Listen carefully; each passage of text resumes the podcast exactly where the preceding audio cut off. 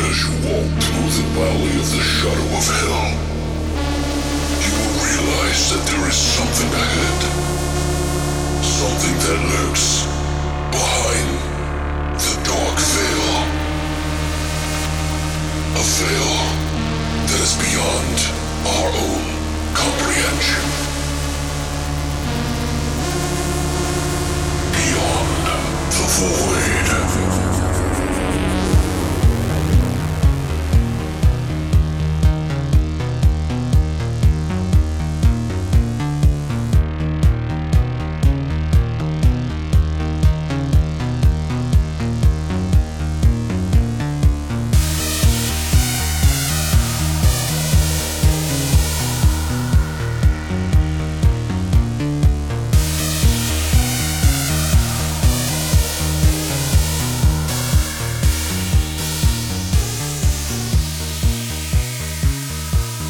What's up, guys, and welcome back to Beyond the void. Horror Podcast. Woo! That is loud. Yeah, it's that super loud. Yeah.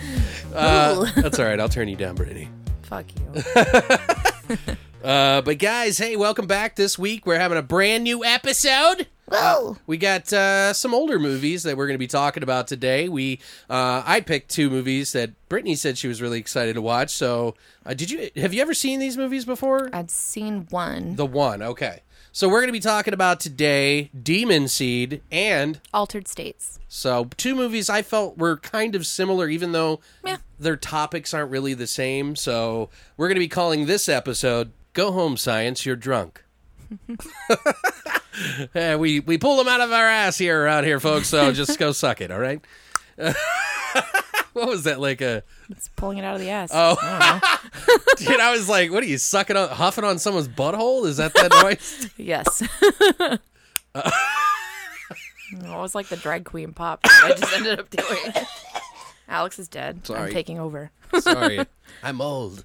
I'm ill. Uh, but yeah, guys. So we're gonna have we're gonna be doing that here in a little bit. But first, how have you been, Brittany? How's your party? Your extravaganza? Lust? Horrible. Horrible. No, I'm just kidding. It was great. it was fun. Last was a blast. We had a really good time. Yeah, As always, we always have fucking fun, but yeah. I'll make it one of these days. I Do it feel on like a Friday, and I'll it- come. No, Fridays are fucking stupid. Everyone hates Fridays. well, that's why you gotta make it better. I guess. um, yeah, no, we had a really good time. A lot of really good bands, a lot of really cool performances, just all around cool, good people.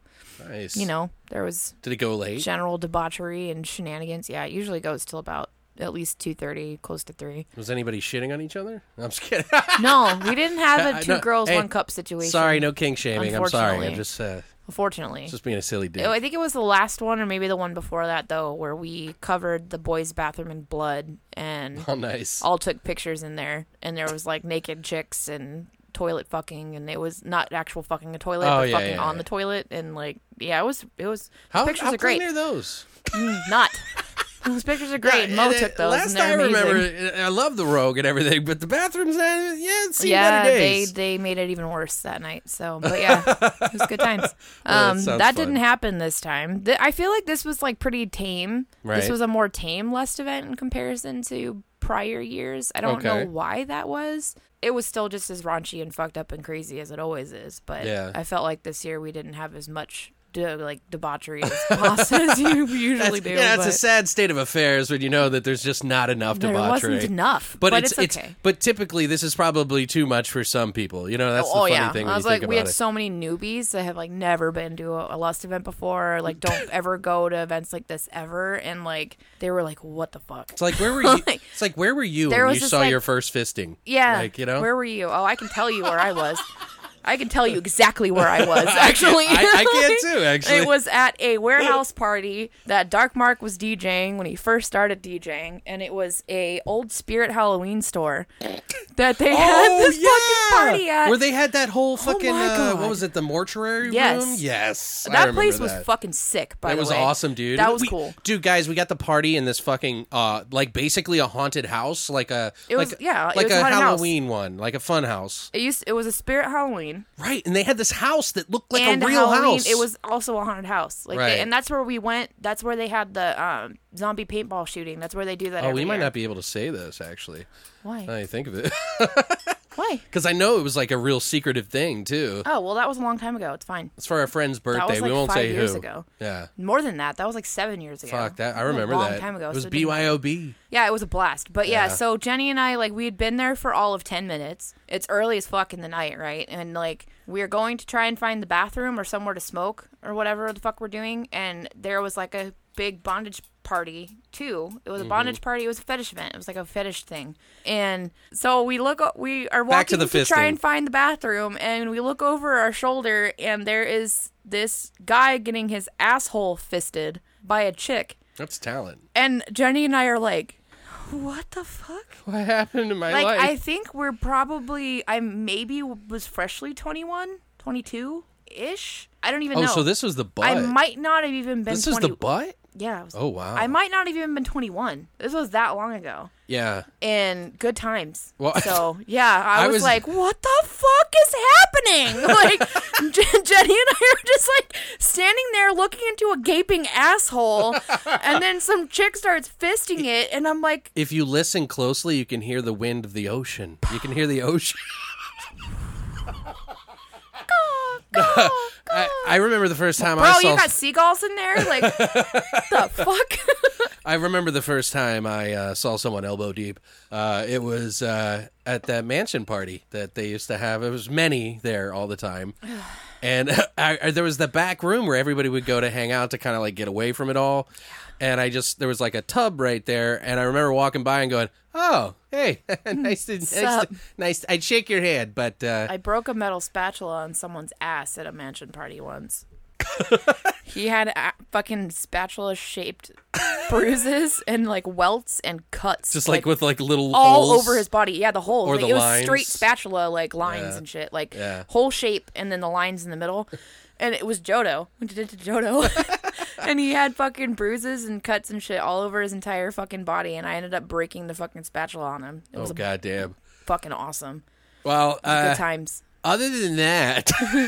I'm like, I can keep going. with No, all no, no, these no. Stories. I have so I- many. I, bet you everybody's like reeling in horror. I, don't, I bet you're they're not. they're probably like, what the hell? like, Uh, wow, what's in this room? Oh. Like, let me tell you a more recent fetish story that I came across.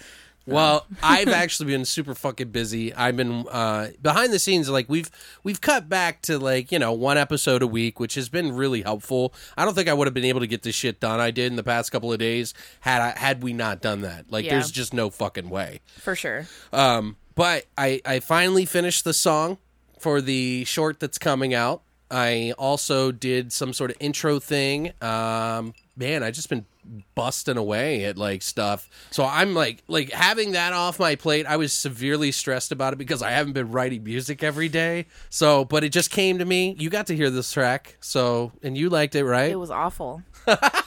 no, it was God really damn good. it. I liked it a lot. I, I, I, I was trying to feel around to see if she really did like it, but she said she wouldn't. She would tell me if she didn't like it. would tell you if I didn't like it.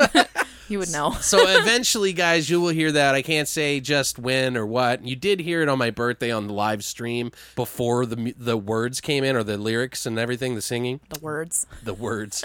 there was words in it Noob. anyway. But I'm I am just so relieved.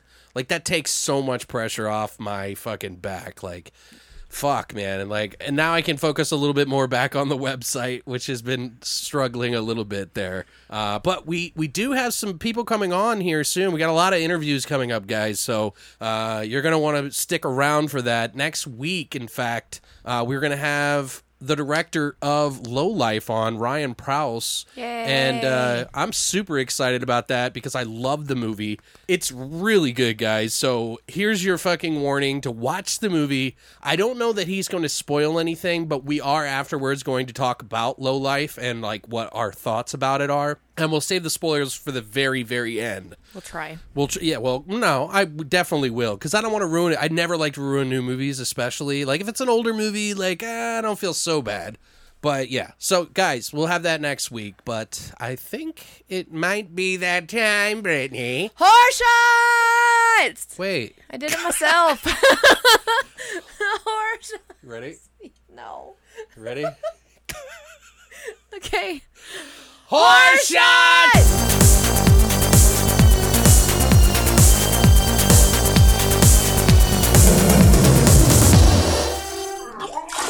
All right, guys, so we're back and we're going to be doing our horror shots. And today we're going to be doing it for the movie Altered States. Now, we've taken a few ingredients that uh, it's probably not our finest moment. Fucking gross, guys. Uh, if, if you guys listened to last week's, that was probably the worst one, unfortunately. No, Marty Party's still the worst. Oh, I don't know. Yeah, I don't know. Marty Party's still the worst. I don't That was hell. Uh, well, this one might be a little bit better than last week. And we haven't tried it yet because we do this in our minds first and then we put it together and try it for ourselves. Very rarely do we do it before, unless it's like a jello shot. And you Yeah, can, Jello shots we eat like You- ten you- before you we have to. record. yeah. so this one's called Sensory Mutation, which is a play on words because they do sensory deprivation in the movie Altered States. So we thought we'd play with that. So now, get your cups out, get your shot glasses. Pull down your pants and let Uncle Bend over, let me fist your assholes. Let Uncle Alex pour in some alcohol. All right, I feel, I feel like I'm like it like reminds me of the butt thing where they did in uh, Johnny Knoxville or whatever, where fucking like Steve-O, where he did the butt Yeah. chug. Gross. Yeah. Oh, and he got sick. Yeah, you get fucked up because that's the fastest way to absorb anything. Oh is through your fuck butthole. that! That's such a bad idea. Oh my god, we were watching fucking Intervention one day, and there was this chick that was doing heroin through her butthole, Ugh. and I'm like, what? Well, now that you guys are appetized do and that? ready for your shots, all we're gonna do. She like would bend over and like squirt the heroin in her butthole. okay, that's enough. Oh, That's how that's, she got enough, high. Brittany. I didn't know you this could is do a that. Christian radio show. I just didn't know you could do that. I was fascinated. No, yeah, it's, oh yeah, it's, Well? it's yeah, fuck yeah, you could do it. What isn't that? I mean, I fu- guess if you can, if it fits, you put it up there, Oh, right? there was, So, oh, I, mean, was watching uh, Future Man, and he was blowing coke. That's what it was. He was he made like a chain straw where you can like hook all the straws together, like Andy Dwyer, and then he s- he like put coke in the end and it made it bend around into his asshole, and he blew it. anyway, guys, I sorry. need to watch Future Man. little derailed, but what you're going to use for this sensory mutation is you're going to be putting in about a half a shot of tequila. I'm gonna fight you. 'cause Tequila makes me fight people. Let's do it. I'll kill you. Just like have a, a fuck knock over the monitors. Ah, fuck it. so half a I have shot, always wanted to flip a table. half a shot of uh, the tequila, and then a fun one that you guys love is a half a shot of Fireball, which we've never done tequila and Fireball, I don't think. So this ought to be interesting. Um, we're also going to be doing one ingredient because I always feel like three ingredients is a you got to have at least three You always. because otherwise it's just somebody else's drink, right? Otherwise, who cares? It's hard to make up drinks because I'm sure some of the ones we've made, somebody's made. Well, probably. But uh, so here, check this out, guys. The last ingredient. It's kind of like you know when you do your your tequila shots and you do your salt and your lime. Well, we're pouring in just a little bit of imitation lime on top, just a little It's not dab. even real lime juice. You're giving me imitation it's lime juice. well, I don't know. It says sweetened you bastard. lime juice. so it's light lime juice with sugar in it. I guess That's a thing. Just give me another. That is a huge shot. That is not it's a, even a, it's shot. a it's a it's a full shot. That is not a shot. Yes, it is. No, that's like two shots. Don't don't sip it. Whatever you do. Oh, God. Because we don't know how this is going to taste, guys. You ready to go down to the rabbit hole with us, folks? Mm. All right. Well, first, uh, live puking of me right now. You ready? Cheers. Cheers! Oh no. It's actually not bad. You're drinking it slow? Yeah, it's kind of good. I actually kind of like it. It's not bad at all. it kind of works together really well. I mean, the fireball fireball pokes its head through. So if you're not a fan of fireball, maybe put in like three fourths a shot of tequila. Yeah, I a got little- the sweet lime juice at the end. Yeah, I know. It was like all hot. Don't it was like all that. like like a bead of water, like s- like skimming across the top. You know.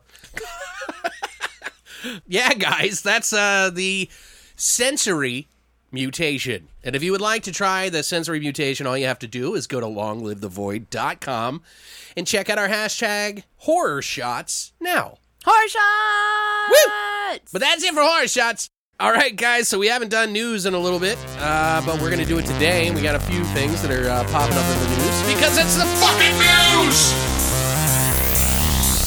news. Here is the fucking news.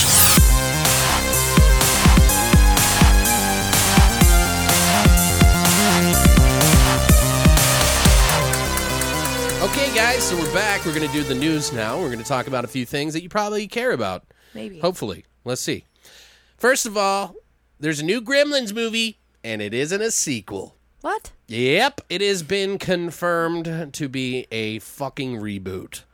Uh, Chris Columbus, not the sailor who sailed across the sea, uh, actually confirmed that the Gremlins will be a reboot and also put down the chances of a Goonies sequel. No. well, I mean, if they're already fucking harpooning for a fucking reboot, first of all, there should be a sequel. It shouldn't matter. It should be able. They should be able to come up with some fucking story. It's like, come on, man, you could figure it out. Anybody that's a fan of Gremlins could have think of something, and then have somebody else fine tune it because it's been so long. You just gotta you gotta make a shot in the dark because you, what you're gonna do is you're gonna make a reboot, and maybe it could be good, but why? Right. Like they're gonna try to fuck up the fucking Gremlins. They'll make them all CGI. You know yeah, they they're will. going to. Yeah. And, and that's one thing I wrote. I posted. I was like, We're just "Look, fucking lazy. It whatever it turns out to be, it better be fucking practical effects or fuck you." yeah. Well, no, they're gonna be lazy and cheap, and they're gonna go CGI. They're not gonna go practical. Nothing. Think the way- think of it this way: if they couldn't think of a way to make a sequel for a movie that pretty much reiterates itself in every fucking sequel of the two that are out, Mm-hmm. what are you going to do any differently? Like, I just don't understand. Like, I, I, I or what? Why couldn't you come up with something just a little bit different? And do the same scenario. Well, Gizmo gets caught again. the, the Hollywood. gremlins are up to their hijinks. Why think of new ideas when they can just rehash old ones? Well, it's like if they're not willing to put in the time to make a new story, They're not. then you know they're not going to put in the time to put in fucking practical effects. They're not. They're not gonna fucking want to pay somebody to create fucking puppets and shit. They're not gonna fucking do it. They're not gonna do it. That's the heart and soul of that fucking yeah, and this movie. is this is why this shit's like not fucking happening. and it, anymore. it, guys, you know me. I'm okay with reboots. I'm okay with fucking remakes and shit. I'm not like Mister. I hate everything, and Meh. let's argue and bitch about something. I kind of hate everything. So I just we think differ. that that I mean that's a movie that you really take the time with, and and in, in a way to to not piss people off about a franchise is by making a sequel. Mm-hmm. You can piss people off, and they can be like, "Ah, well, that was a bad one," because every franchise has bad ones. right. So like you know, and a lot of whoa, Sorry, you doing all right? Smack the thing. She's like, "Fuck you, Mike." Fuck this mic. But it- it's like a lot of franchises. I mean, you have tons of shitty movies in those. You know what I mean? And like, no offense to Halloween, but there's some pretty bad ones in yeah, there. like the th- season of the witch. No, I refuse and reject The you. worst one. It is not the worst one. It is just the least Michael Myers. Stupid. It is just a standalone movie that they tried to do. You know the story, right? Yeah, I know. Okay. We have this argument every time we talk about No, Halloween. I get mad. I get mad It's because I found a new love for it. One of my buddies, I Ken poke King. the bear every time. Ken King, who's in the Do You Love Horror group that we run, uh, he actually rewrote and remade a version of it. And from what I can recall, and I hope I'm not spilling the beans here for you, Ken, but we were talking about when we, because we came up with the movie idea because I was like, hey, have you seen Season of the Witch? Because, like, I never gave it a chance with, like, separate eyes and just to look at it as a movie. watching it by itself. Right. I said, I've never done that. And I just hated it because it wasn't a good Michael Myers movie, right? And he was like, Yeah, you know, that's a probably a good one to remake because it's not a good movie. Like, it's not, you know, a favorite, but it's got a cool premise. You know what I mean? Uh, it's bad shit, the original. But we, he, so he was like, What if the masks like turn people crazy? And so he wrote this whole script. He sent it to me once, but I never have fucking time for anything. I can't even read this side of a cereal box. So, but we don't even have cereal, so that's probably why. I love cereal. Rice checks. My life. Christ checks? Is that what you Rice said? checks? Oh, oh, oh. yes, Christ checks. I eat Jesus every day. In other news, though, guys, Alexander Aha, the Hills Have Eyes director who remade it, speaking of reboots, Which was a great one. yeah, it was actually really fun. Really fucking good. Um, he actually is making a VR game called, or, or just called VR. It's called Campfire Creepers.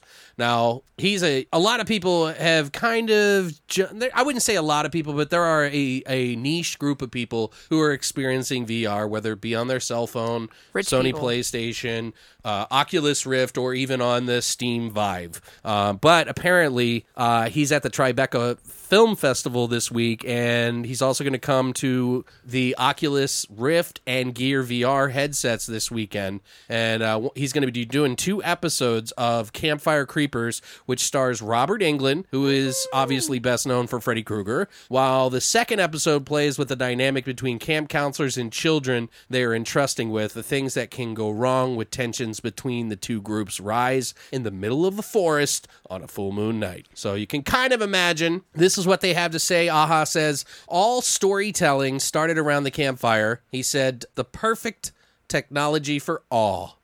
So, and I will say this like, for those of you who don't play games or don't experience horror games and you are horror fans, I've got to say, like, I get more out of a horror video game, like oh yeah, scare wise, they scare the shit out of me. than I would ever get with a movie these days. Not that I don't like ar- like both of these are art mediums of art, right? But you know, I I, I probably appreciate film a little bit more when it comes to horror. But if you want to have an experience and you want to go on that little fucking you know ride, go play a fucking horror game. I'm telling you. I used to play. Um, it was like Hellraiser in space, video game. What? Oh wait, what? Oh, Dead Space. Yes. Yeah. I love that fucking game. That shit Yeah. is terrifying. I used to like watch my ex play it and scream. That's got some pretty good Like atmosphere it in it. scared the shit out of me just watching it, and then when I tried to play it, I was like, "Nope," and fucking threw the remote. and that's I'm kind like, of "I'm done. that's kind of lo- a little bit more on the mainstream list. There is so many Oh yeah, independent. I'm not a gamer, so like Well, no, anything no, no, that no. I know is gonna be like mainstream as fuck. Like Silent Hill scares the shit out of me when I try and play it. Like any Silent Hill. Sure, no, game. no, no, no, no, yeah. But You just know, like, imagine that what I was getting to Left the 4 point. Dead.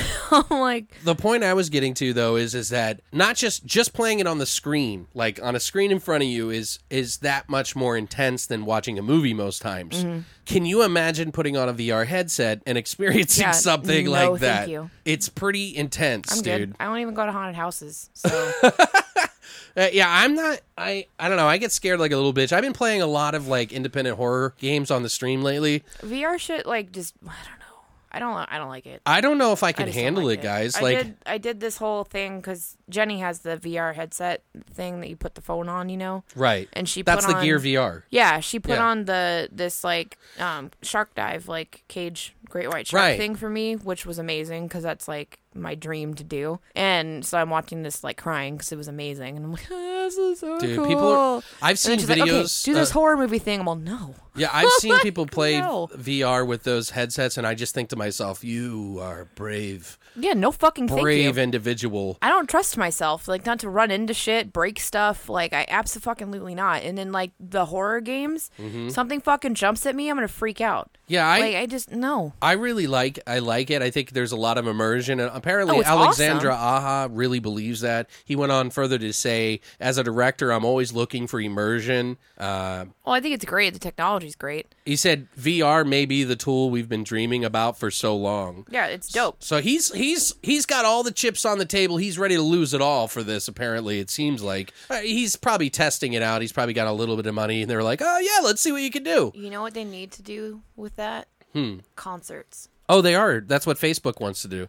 Good. They own Oculus Rift. Good. Yeah. Because I hate. That's going why to fucking Facebook concerts. bought VR is so that they could have social interaction. But you know, so eh, you know, things aren't too uh, hot on the Facebook front right lately. they're so not. uh, yeah, that, I posted about this like once, like two years ago or something. Is like, why do they not have like a pay per view thing for like any fucking concert that's live streamable that I can sit at home in my fucking underwear, drinking my own fucking whiskey, watching the band I want to fucking Why watch? stare at your phone I- when you're at the concert when you could be at home with a headset on? And I don't want to be next to. I hate concert. Like I love them, but I hate them. Like, Dude, you just charge it like a pay per view event. I'm always next to fucking assholes every time that like talk throughout the entire show, or they bump into me, or they spill shit on me, or whatever, or they're fucking annoying. I mean, that's where it's or going. I'm behind tall assholes, and I'm tall. Right. Or I'm behind people that record the entire fucking show on their phone, and I have to watch it through their phone, and then I get pissed. So I'm super stoked because I'm going to Jack White. Yeah. And that's a, con- a phone free concert. They Oh, make good, You, yeah. They make you lock your phones up. I've in heard there. about. I heard about him doing They're that. getting into that now. Like that's a big thing in big concert venues. Is they're starting to do that where they have that that box, those lock boxes that you have to lock your phones in. yeah, And I'm like, good.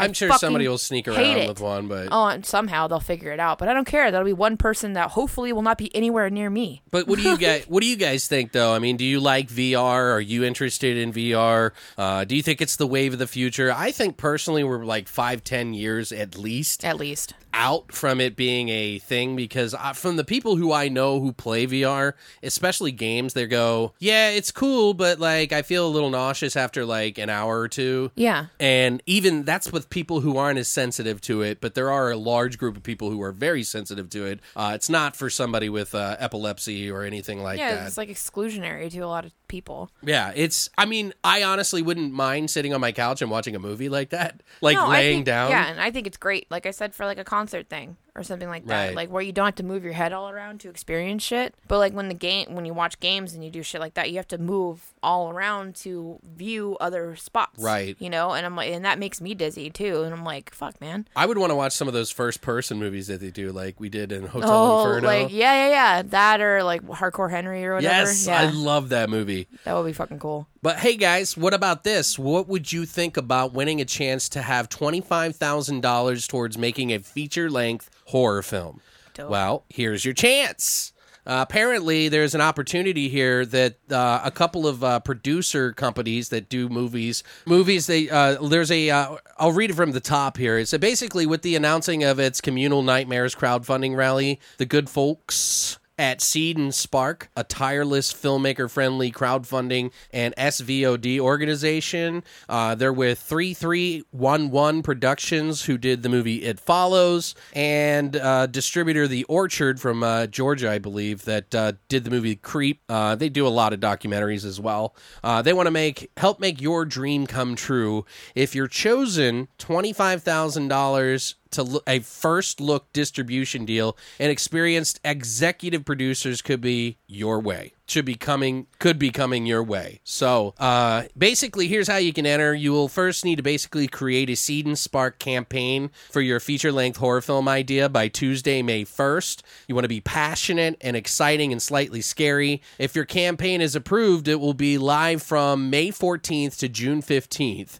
Throughout those four weeks, you will need to raise a minimum of $7,500 for your campaign, in addition to providing that there's a strong potential audience by gaining 1,000 campaign followers. Uh, campaign contrib- contributors are, are included in your follower count, by the way. And if you make it that far, you will officially be a campaign finalist and asked to make a 30 second video update identifying why your project is blood dripping ready to go into production and why it requires the genre of horror to be told. If you're chosen, your film gets $25,000 for production purposes, a first look distribution deal with The Orchard, and executive producer roles provided by The Orchard and 3- 3311 Productions. So the deadline's May 1st, 2018. So you're going to want to submit your campaign, and we'll include the link below, guys, if you are interested in that. I know we have some filmmakers that listen. Hell, fuck, we make up our own fucking movies here, but we'd have to make it a reality, so there'd be a lot of work. Uh, but I think there's a couple of movies that we've made up that I, I think we could do. So maybe we'll enter. They had something similar like this before, uh, where I, I can't remember which company it was. I- Maybe it was Shutter or something like that, where they were going to give you like a ton of money to make a feature film if your idea was really good. And I choked. I was like, fuck, man. Like, Farts. well, I do, I do so much, but I mean, would you guys be interested? For those of you who have like a little bit of an idea of a, a movie that you've always wanted to see, would you submit that? If so, why not try it, guys? It's worth a shot. Even if you don't, maybe it'll get a bug up your ass to start doing something yourself. Also, at the Venice Film Festival, they're going to be honoring David Cronenberg with a Lifetime Achievement Award, uh, which I think is highly deserved. I think Cronenberg is one of the best directors uh, most influential in a lot of. He started his own genre, pretty much. Yeah. Uh, body horror. Um, he's one of my favorite directors. I love Videodrome. I love Naked Lunch. I like a ton of his movies. Um, he's gotten a little bit different as he's gotten a little bit older. You know, he's done some more some stuff that he probably always wanted to try his hand at, uh, which aren't bad. I definitely enjoy them. But uh, he's going to be honored at the Venice Film Festival. uh, with its Golden Lion for Lifetime Achievement. So it says in a statement Venice artist director Alberto Barbera praised Cronenberg for managing to venture beyond the constraints of the horror genre from the start of his career and having shown that he wants to take his audiences well beyond the cinema of exploitation. So. He's 75 now. We announced I uh, posted all over the place because he's my he's my boy. Uh, but Cronenberg said, "I've always loved the Golden Lion of Venice, a lion that flies on golden wings. That's the essence of art, isn't it? The essence of cinema. It will be almost unbearably thrilling to receive a Golden Lion of my own." So that's going to be coming up. Uh, it'll be running the festival run August 29th to September 8th. For those of you who are out there and listening, I fucking love you, and I wish I could be there. So, but yeah, I don't know. Uh, you like Cronenberg stuff? Yep. I'm pretty much a nut about him. I wish I, con- you know, I mean, there's that side of me. It's like I just wish he would have kept going the video drum route, but you know, things change. You know, like you can only do so many movies, and Yeah. I don't know. It probably gets a little boring to do the same style. sure. He's done Scanners. He's done fucking The Fly. Uh, he's done fucking the remake of Fly, by the way. Uh, he also did um, uh, The Brood. He did Videodrome was one of my favorite. Existenz I love. Naked Lunch I love. Like everything that he's touched, there's just this artistic style about him that I just fucking adore. Any of you guys listening now, are you fans of Cronenberg? And what is your favorite movie? Please sound off in the comments. But uh, also in the news, we actually just got a new poster that's revealed for the new Halloween movie that Danny McBride has been a part of. Uh, it looks like he's missing an eye too, which is true to the character because Laurie Strode stabbed him in the eye with a fucking coat hanger. So they're kind of sticking true to it. Although, have you seen the picture? Oh yeah. You did see it, okay? Because a lot of people were making fun of it. They're like, "Oh, sad, ja- or sad Jason, sad Michael Myers." Oh, No, I think it's dope. It's like he kind of looks like the thinker. And somebody some people were saying that the mask is old and tattered because he's old. He is old. I know, well, legitimately, but this is supposed to be part 3. It looks fine, people. Shut the fuck up. I swear to God. I don't I don't know why people get upset about Everyone's it. so fucking nitpicky about everything. It's, It's so just his irritating. to face. me. It's not even anything like to, Exactly. Yeah, and he- and he's missing an eye. That's He about looks the way he should look. Leave it the fuck alone. poor sad Michael. Poor sad Michael. Poor sad you. Fuck you. Cue the music. It's the world's smallest violin. For just 5 cents a day, you can feed a poor sad Michael Myers. Five cents. Just donate now. The links are below. Get a free T-shirt. In the arms Of an angel. Fly away. Let's sing a heroin song for fucking kids who are starving. God. they do that for the. What's the one they use for the ASPCA too? It's the same song, right? Sarah I McLaughlin. think so, yeah, yeah. Fucking whore. Oh no no no no no no, that's a different one. That's the one where they have like the kids with the flies and shit, right? Is that the one you're Sarah, talking no, about? the ASPCA is that "Arms of an Angel" Sarah McLaughlin. yeah, song. you might be right about that. But I'm saying the other I one. know which one you're talking about. Yeah. though, and it's the old white guy with the something white about beard. something flying around, buzzing around. I can't It was remember. still a Sarah McLaughlin song. It's Bender just used stupid. to Bender from uh, my band uh, Black Ops, who uh, he always had this song that he made up. I can't remember how it goes, but it just cracks me up. For just five cents a day, you can help a Michael you. Myers. Has he been? He hasn't stabbed in many years, but He it's hasn't stabbed in many. Years. it's it's basically uh, the third part for you Mm-hmm. guys. For those of you who don't know, the new Halloween movie is not a new sequel. It is a sequel in the sense that it is the official. It's the new part three that never got made. So because we got the season of the Yes. witch, which was if for those of you who also It's the don't know, part three that should have been made. John Carpenter thought after that he never wanted to continue on with Michael Myers, he thought that that he should be the more that they delved into Michael Myers, the more that they would expose what he is, and he didn't want that. He wanted him to m- be this mysterious thing and no answers and never have an answer. Well, so they they started a new whole new fucking thing where they were going to make a whole season of or not a season, but a new uh, a new story each time, and it would just be called Halloween. And then it would be like Season of the Witch, which is completely different than Halloween with the Michael Myers version. So didn't work out, but I thought it was kind of an interesting idea at the time, you know? Yeah. But uh, are you guys excited for the movie? I personally, I've seen some Yes. back and forth on our on our Do You Love Horror uh, group, and I think to myself, like, I'm not worried. I'm not even the biggest fan of Halloween. Like, I like the first two. Uh, and maybe some of the Rob Zombie's stuff that's in it. I like Rob Zombie's first remake. Right. That was good.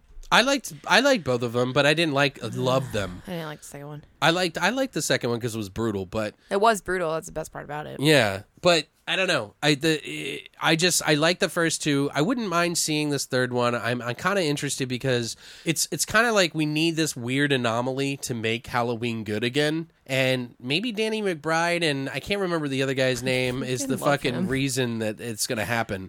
Here's This here's is gonna be fun. this is what I was mentioning to everybody else. First of all, John Carpenter, when Rob Zombie was, he was looking to get his blessing, John Carpenter's blessing. John Carpenter's like, do whatever you want with the movie, man. It's yours. It's, you know, I'm not going to tell you what to do with it. And uh, well, turned out John Carpenter didn't really like it. Uh, uh, and it was kind of a big 'cause it's stink because he's a very vocal person Super violent. yeah, he, he he was like i- it's because they tried to explain where he came from. That's Yeah. not John Carpenter's thing. He's never wanted him to be explained. Well, that's why the second one sucks, is because it goes even further into a backstory. sort of, yeah, but but I, I di- oh you mean oh you mean the new ones? Yeah. Okay, yeah, but but so anyway. John Carpenter didn't really, you know, care. He didn't like what Rob Zombie did. I think he even apologized to him because he made some very curt comments about Rob Zombie. Which probably broke his heart. It- 'cause it- he it- loves him. yeah, I know.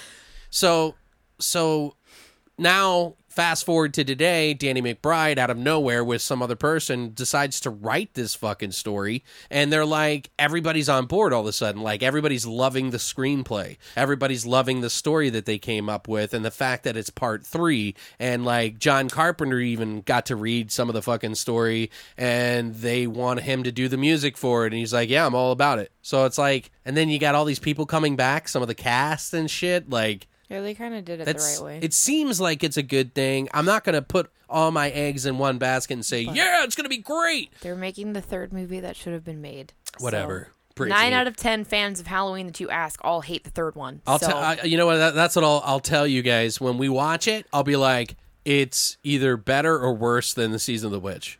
And that way you'll know. you're a fucking horrible person. Anyway, guys, that's it for the news.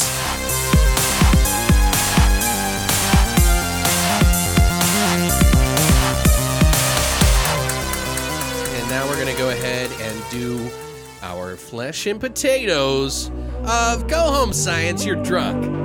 But yeah, guys, so stick around. We'll be right back.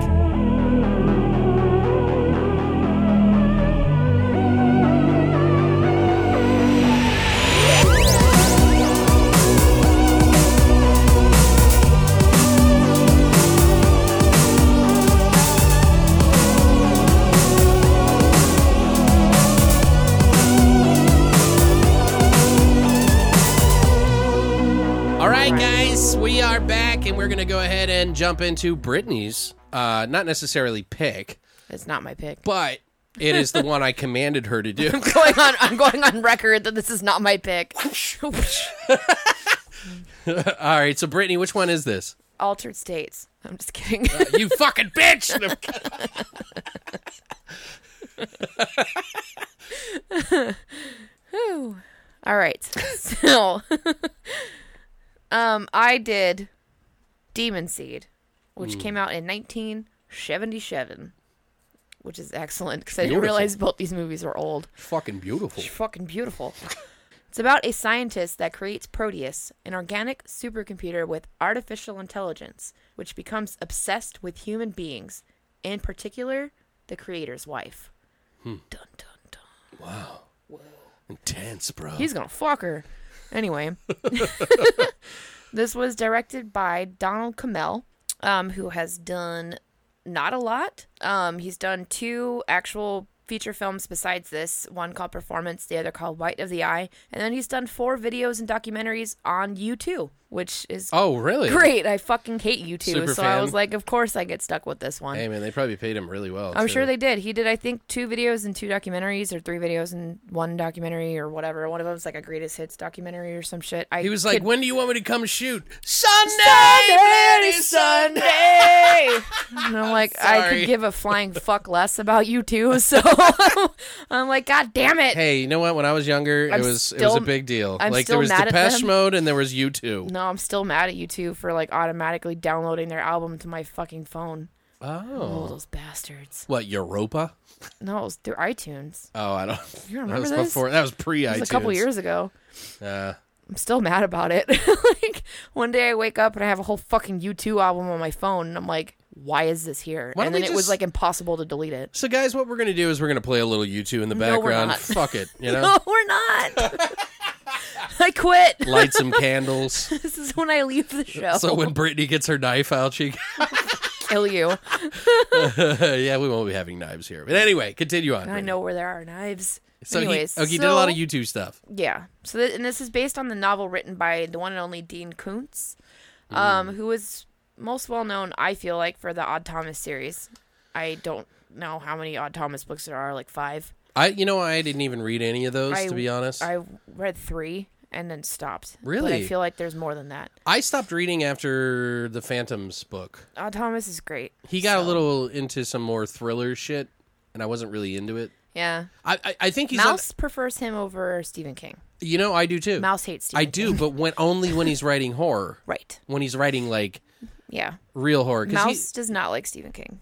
really, he can't read his books. He's like, I have never finished a Stephen King novel in my life because and he, he says he thinks he just doesn't like his writing style. right? He's like, but I can't fucking stomach Stephen King books. He's like, I love the movies and and I mean, film adaptations or whatever and stuff is great, but he can't do the books. And I'm like, I fucking love Stephen King books. Am I- you kidding me? I don't think all of his are great, but I like his. Sh- I liked his short stories a lot more Yeah, than nobody anything. likes all of them, but I mean, like, there's a Yeah. handful that I really enjoy. But I like a lot of Dean Koontz books too. Like the Odd Thomas series is great. I never read that. at least as many as I've read, which is three, and I'm pretty sure it goes on to five or more. I only heard about Dean Koontz when I was like going on a trip somewhere. I think it was to like a like a Boy Scout event or some shit, like a Weebelo, a Weebelo event, and uh, and we were going out in the mountain, going blowing each other. I was gonna ask, how many dicks did you suck on Oh, this adventure? I got thrown into the Weebelos, uh, kicked out of the Weebelos, kicked out of the. We- All, right, All I never hear mind. is we blow. Like, No, uh, that's it.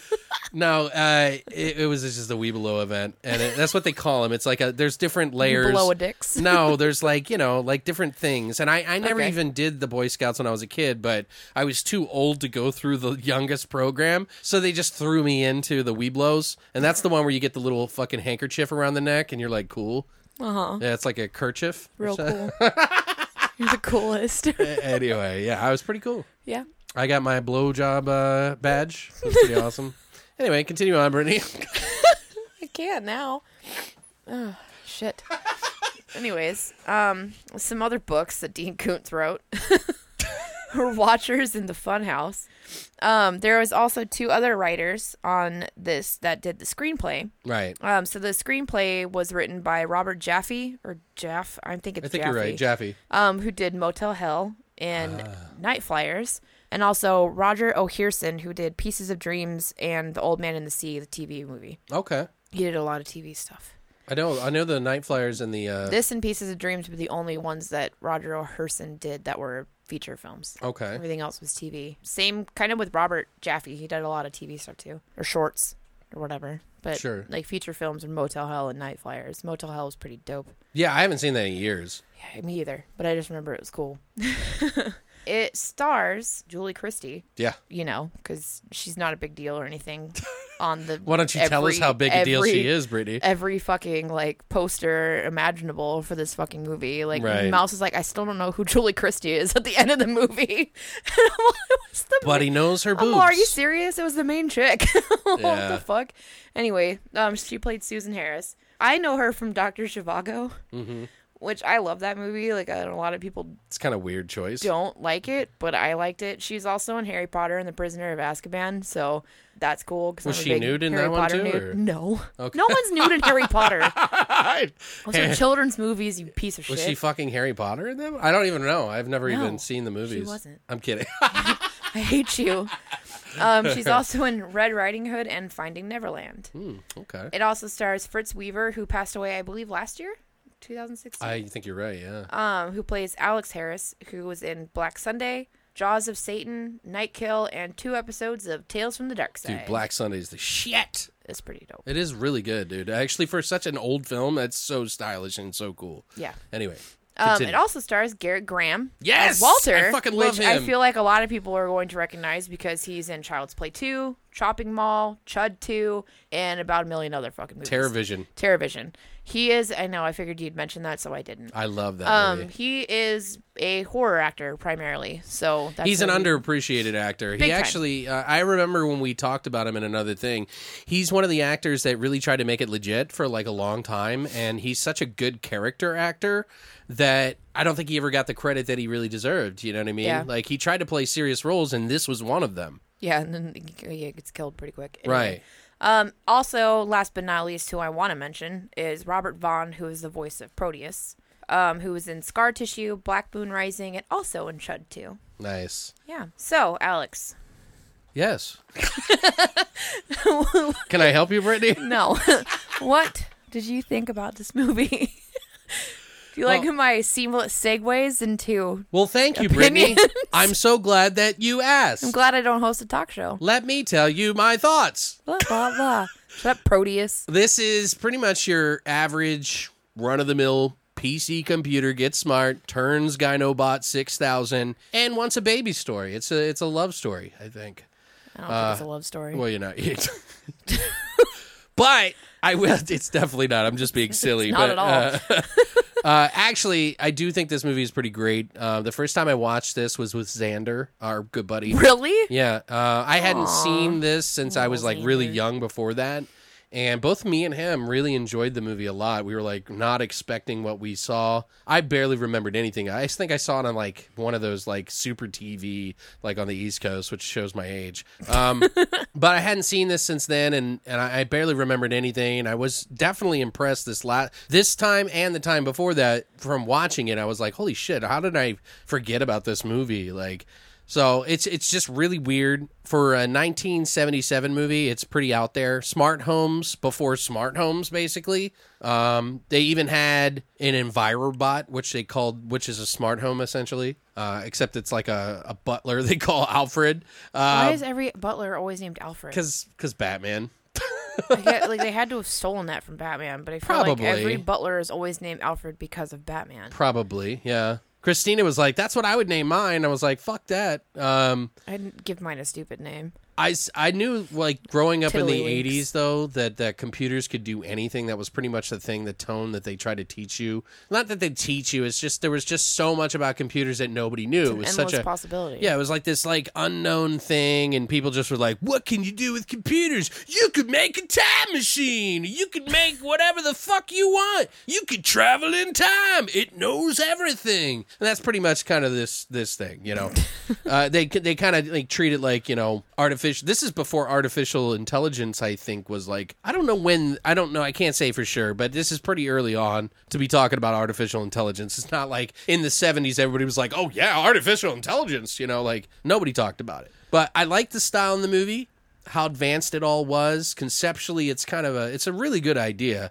and before i saw it i didn't realize that dean r Koontz had written it years ago uh, or yeah it was a couple years ago when me and him saw it i was like oh shit it's him um, but i haven't read the book but i'm curious how close to the story it actually holds because it's surprisingly a good movie i think for I don't, you know, I'm dipping into the older stuff more than I used to, and this is one of those ones that kind of skirted by without me noticing. So, if you like science and a healthy fear of artificial intelligence, especially with that cold rationale that a computer would have through uh, and their lens of humanity, it's it's kind of a it's like one of those scary kind of movies where robots are bad. Because if you look in history and science fiction and shit like that, there's two different types of robots: those that are there to help and those that are there to destroy everything. And that is pretty much what this one is about. It's just trying to destroy everything in a way. Uh, they're just very cold, uh, but it's pretty much a sci-fi horror film, so it, it definitely is somewhat mind-expanding in the fact that it delves in the ideology of like humans and what we put value on, and what computers would see us to see what we would put value on. And back in '77, I can't imagine if you if they did a movie in this today's day, like social media would definitely have to be a part of that. Yep. I feel. Um, but I could I could see a remake of this. I, I definitely you know I think it would be done in a way that could be interesting. I'm not saying that they should do it. I still like this movie. Uh, there was that one movie that they did though that's kind of reminds me of like what a remake of it would be. Did you see that Johnny Depp movie called Transcendence? No. Basically, he's like dying and he transfers his mind and maps his thoughts into a computer and it sort of tries to destroy humanity in a way and that kind of reminds me of that a little bit it's it's a little bit different you know and and you know computers are pretty indifferent to our existence they either see us as nothing or something they should kill Right. most times. But it's it's different. I think this movie's better than that movie for sure. But yeah, that's how I feel about it. I like I liked this movie. Did you enjoy it? Because I'm curious to see. Yeah. Yeah, Yeah.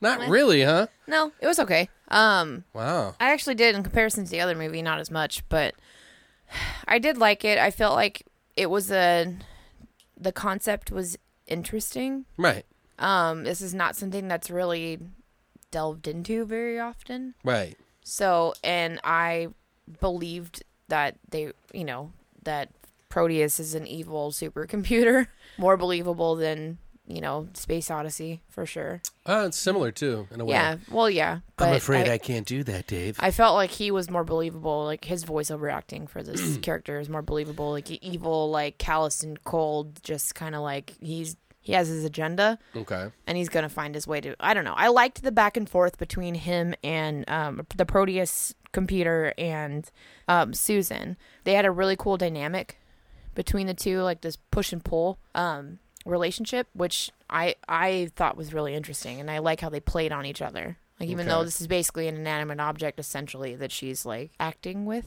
right. but she did a really good job, and the acting is pretty fantastic in this movie. Her especially, like she's Yeah, she does a good job. She's really good. That the she plays the sort of like, what am I going to do? I'm going to fight this as much as I can, but then she just kind of, you know, she ends up yeah she tries to fight it but she ends up being passive because it's, It's really all smarter she than can her. do it is smarter than her it's gonna outsmart her it's gonna win right, and y- you know she's gonna try every way she can to beat it but uh, she's not you know and it's it's kind of sad watching her like realize that and just be subservient but I like the whole concept though, like of humans creating something that destroys themselves because we are kind of a destructive super species. yeah we really are You know what I mean? Like we're we really are like we want to play God, Sad. but then when we dip into the pool of God, then it fucking comes back to bite us. Mm-hmm. I mean, I know that's just a fable, but I mean, you know, like a story. no we're destructive as fuck Yeah, that's what I'm saying. Like, there's too much ego sometimes, I think, and we think we're God because we're like the only people in the existence of the universe, which is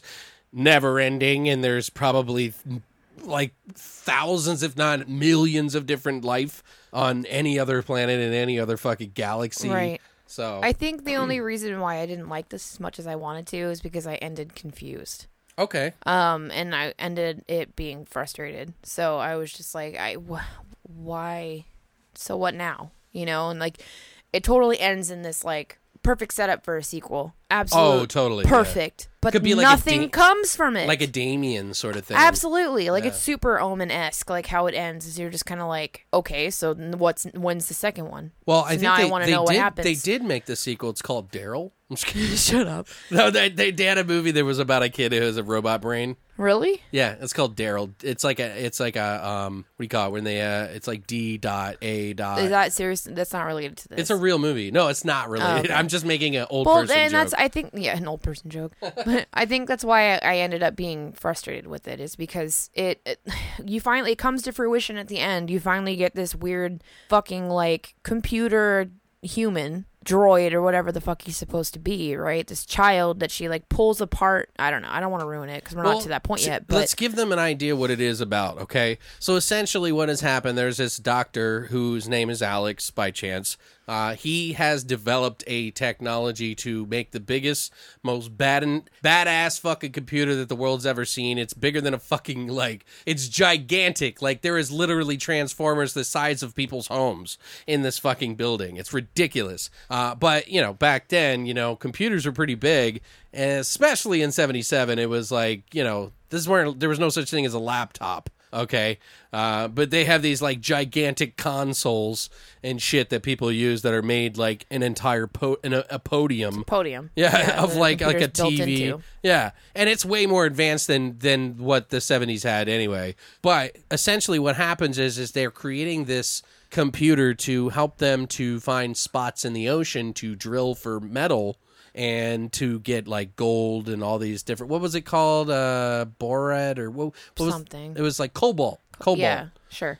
they were looking to get cobalt out of the ocean and they were trying to find the best uh, most reasonable way to do that so they programmed this computer to be able to think for itself and it becomes They gave- sentient they gave it reason. Yeah, The they- only thing that they gave this computer was reason. solving problems reasonable it was like how do we reason with this and then the computer's like back talking the scientist saying hey well i don't really see what the point is to drill the ocean for fucking metal Yeah, I'm not gonna destroy all this ocean life and all these animals for, because it's not reasonable for no point. Yeah, there's Right. no point. Just to satiate whatever fucking whatever it is that you want to mine this titanium or whatever the fuck it is that they're trying to mine. which is kind of like the age old thing that like humans are like viruses 'Cause in a we way. Um, but but it's interesting though because like so like this this doctor has like a console in his home that's connected to the supercomputer named Proteus. Uh, Proteus it can only be seen on this one TV monitor in his office where they like go in there and have meetings and they won't give him access. But he becomes so intelligent from all the information that they're feeding it that it finds a way to get into a console. He the computer actually goes the distance and asks Alex, "Hey, can I have access to a console to be able to study the humanity because I'm curious. And he's like, ha ha ha, no, you're stupid. And the computer gets pissed and finds a console because the guy says, oh, well, there's no consoles available at this time. I'm Yeah. sorry. He turns off his in his home though. Yeah, he left his on and or he has one at his house and he's like, There is one though, Dave, you know, basically. Yeah. And Proteus goes to his house where his wife and him are separating and she's kind of like stuck at the house while he's living at the the, the base that he is that he works at, the scientific place. And they're separating or whatever, and then fucking it takes over his house because they have this EnviroBot, which is essentially a smart home that locks the doors, puts the shutters down, turns the light on, makes the coffee, controls everything. it makes everything. It's called Alfred, but Proteus takes over with the guise of being Alfred and lures this woman in because he's interested in trying to make a human being from a computer. So that is essentially the story. Pretty much. And he traps her in there, and it's like this whole like It's this whole back and forth cat and mouse game. yeah, it's like between them. a It's pretty cool. It almost becomes like what do they call that? Um, uh, what do you call it? Syndrome. The uh, Stockholm. Stockholm syndrome. You know, way- in a way, because she can't do anything, so she just she doesn't Mm-hmm. She want to. submits. She just submits, yeah. But it's really, I to me, I think it's a really interesting story, and the artistic Yeah, it angle really that they was. took with it, and like all the like risks they took with all this weird technology that Yeah. this computer comes up with. No, I agree. Like I, I actually enjoyed it. Like watching it, I was entertained and intrigued and following it and the entire time thinking this is pretty fucking cool. What was the part you said? It was like the end, the, the, end- way it ended. The, the way it ended just pissed me off. well, I, I think what it is is that. Uh, well, we, won't- we don't want to ruin it No, yet. yeah, we we're not there yet. Okay. But so you were talking earlier about the books because you didn't read the book. No. So, as we discussed already, this film is based on a very, very early novel by Dean Koontz, which was published in 1973. Um, Demon Seed was released to theaters in 1977, but much later, Koontz actually revised and updated the book in a version that he re released in Um, 1997. Really? yes, and it contains numerous technological updates and a strong character difference from his original idea. And as of 2016, Kuntz's original version, novel version is not available either in print or in ebook formats. So now, if you want to actually read the actual book, you're going to get the re version from 1997 What? Um. So the other ones but- are really expensive. if you can find them. Yeah. Um, and I'm pretty sure I have one. What the? See, this is the George Lucas bullshit. yeah. But in the 1997 rewrite of the novel, author Dean Koontz has Alex Harris um, bestowing the name Adam 2 upon his supercomputer, AI intelligence system, or whatever. The computer dislikes the name that he gives it and chooses to associate itself instead with the Greek mythological figures Prometheus and Proteus. so it believes that its purpose is to bring advanced knowledge to humanity, as the mythical Prometheus introduced humans to fire. But he finally chooses its own name, which is Proteus, as an homage to the entity, which can change at will to become anything that it wishes to be. So it kind of ends up in the rewrite it explains a little bit more in depth and detail why Proteus is the name and the whole like mythology. Oh, I kind of behind it figured it. was something which like I thought that, was really yeah. cool. But yeah, he basically took like He well, George obviously Lucased after his he dick all George over Lucas it. did. Yeah, Yeah. He, he like went back and he rewrote the book and put in all these technological advances and made it make more sense to the movie. I guess, or I mean, I like, get I, don't it. know. He wanted to update it, but it's like a piece of history. I get it too, but yeah, but now you can't find the original. Well, I'm pretty sure I have one though, because I have a bunch of fucking Dean Koontz books that were my brother and my mom's Huh. from like bazillion years ago. See, that's the thing that's weird to me is And like I'm gonna find it. I can imagine like him going to the the this like some journalist is like interviewing him or whatever the fuck in this article that they're writing or whatever, and he's like, "So, like, what what's going on? You got some news to tell us?" He's like, "Yes, for those of you who enjoy Demon Seed, you are gonna fucking hate me." You know? uh, I apparently, know. Look, I'm so I'm curious. buckle the fuck up and go fuck yourself if you Yeah. enjoyed that. I mean, I get it, like technology updates, but like it's always going to update. What's he going to do? Have his son write his books for him after he's dead? right, and I mean, then this movie it faced its own issues anyway, with people looking at it and feeling like it was already behind technologically. Like it wasn't. It was dated. Really?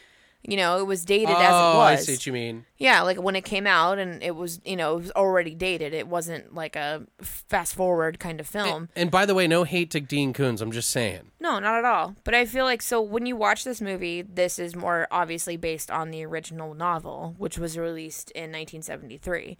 I would love to get my hands on copies of both to be able to read them and look at the comparisons between the two. Yeah. but I want to know like why he was so disappointed with what he wrote in 73 and why he changed it. That is weird. That's really weird. Yeah, it's crazy. The fucking sick ass car that Alex Harris has in the beginning, Oh, do you yeah. remember? With that, the- that- the white car doors with the that open doors. up? Yeah. So his car was actually a production car and it was totally unmodified at the time of filming. It was called a Bricklin SV1. The Bricklin was built in Canada but intended for the United States market, obviously, featuring high performance and a number of innovative safety features. Um, in fact, the model number SV1 actually stands for Safety Vehicle 1, Wow. right? well, lame. And this is this is pre uh, DeLorean guys. Yes, which I'm getting into. I'm going to talk Yeah. about that too. But the SV1 was the only production vehicle in automotive history to have powered gull wing doors that opened and closed at the touch of a button. On other gull wing cars like the DeLorean that it's often compared to, the doors must be opened and closed manually. So fewer than 3,000 were produced during its short run from 1974 to 1976, and it's estimated than, that fewer than 1,120 actually remain in existence. wow, interesting. That is a rare ass motherfucking car. right.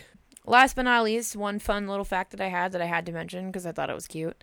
So the house's computer control panel that's in the kitchen during the scene where Alex gives the strawberries to the cook Right. it's actually labeled Gutosort, G U S T O S O R T, which is from the Latin.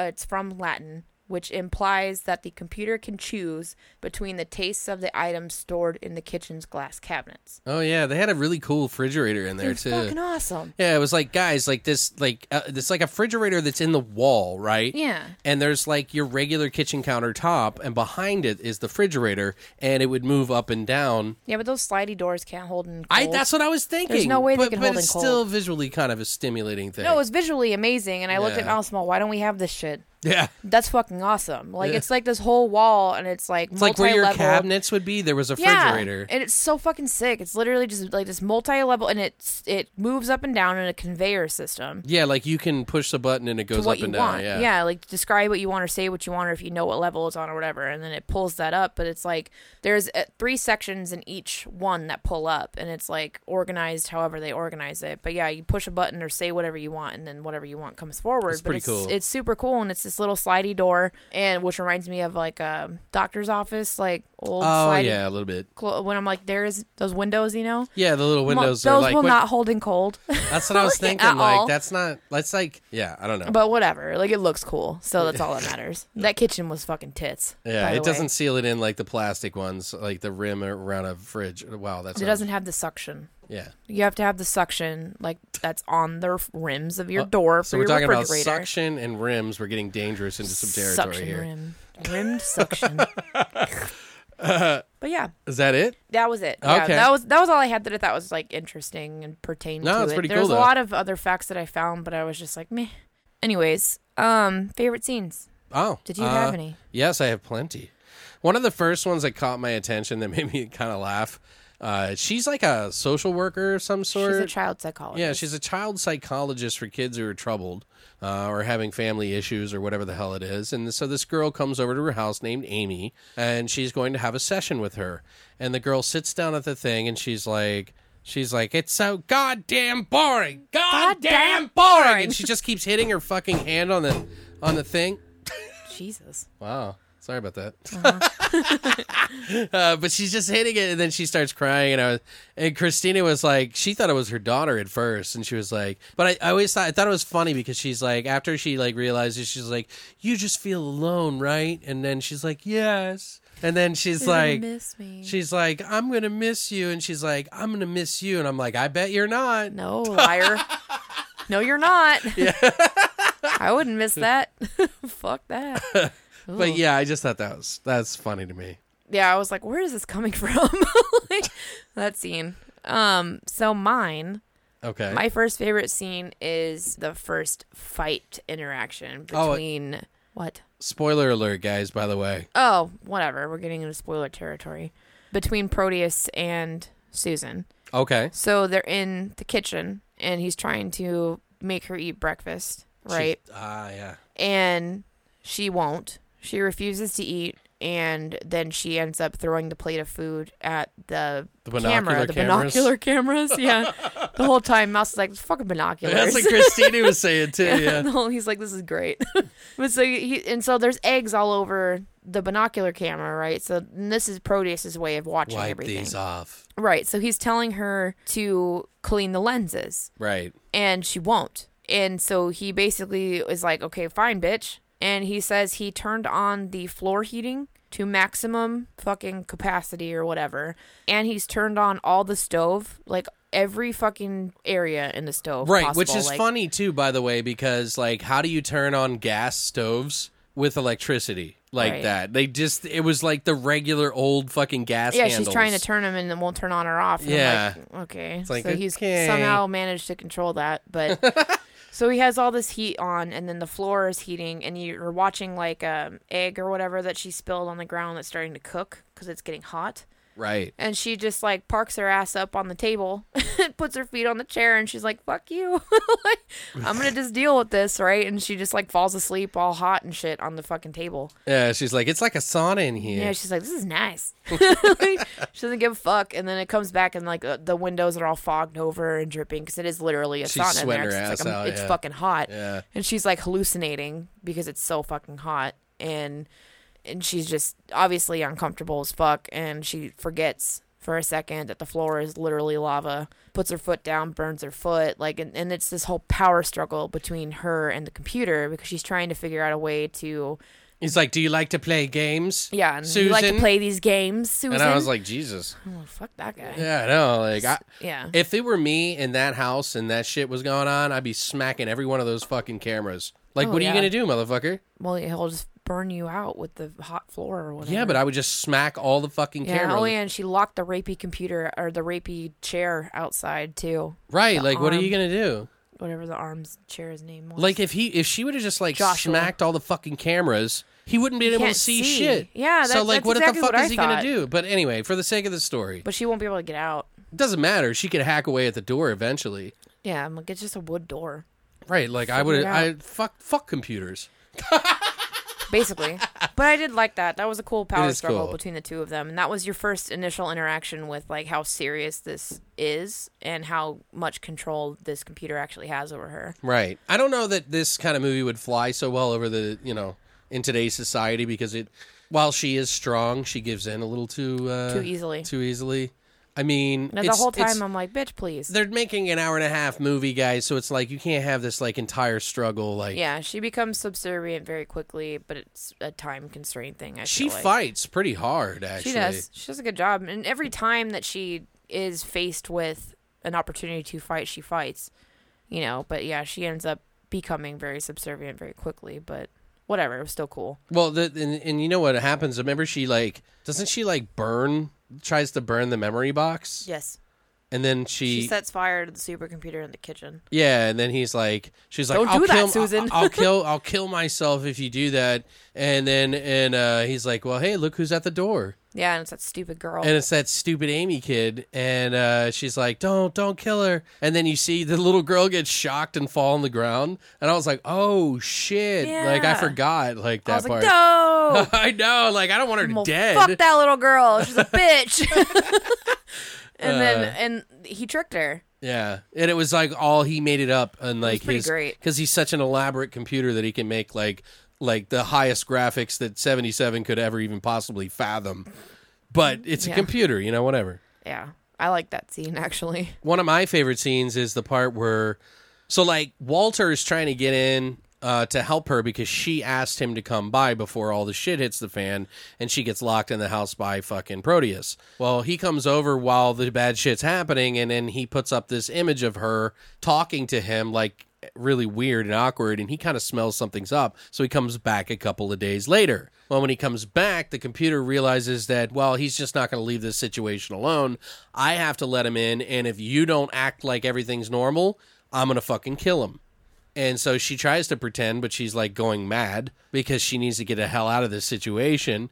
And uh, apparently, the, the computer tries to laser him to death. Joshua, he sends Joshua in there Yeah. with a laser fucking gun. Oh, Joshua's the little wheelchair Joshua's one. the wheelchair yeah. with the arm. Right. It's got a little wrestling, like arm wrestling arm. Fucking stupid. Uh, so like the la- it's like shooting blue laser all over the fucking place, and he tries to shoot it in the face and tips it over with a thing. But he goes downstairs where Proteus is making his prodigy, uh, his uh, progeny, I should say. Uh, he's preparing for his progeny, It's just like big weird like octagon, Octagon shape. shaped Yeah, it like turns chrome into thing? like a weird or- snake. yeah, I don't even know. this geometry worm. It was or, orga- origami. Yeah, it's very similar to that. Uh, but he goes down there and it wraps around him all these like geometric shapes, Oh no. and then it like decapitates him. Which was hilarious. I was like, "What the fuck?" In his head, it was pretty cool. It was a pretty seamless edit. I was like, "Oh shit, Mm-hmm. it was pretty rad. Yeah. I was into it.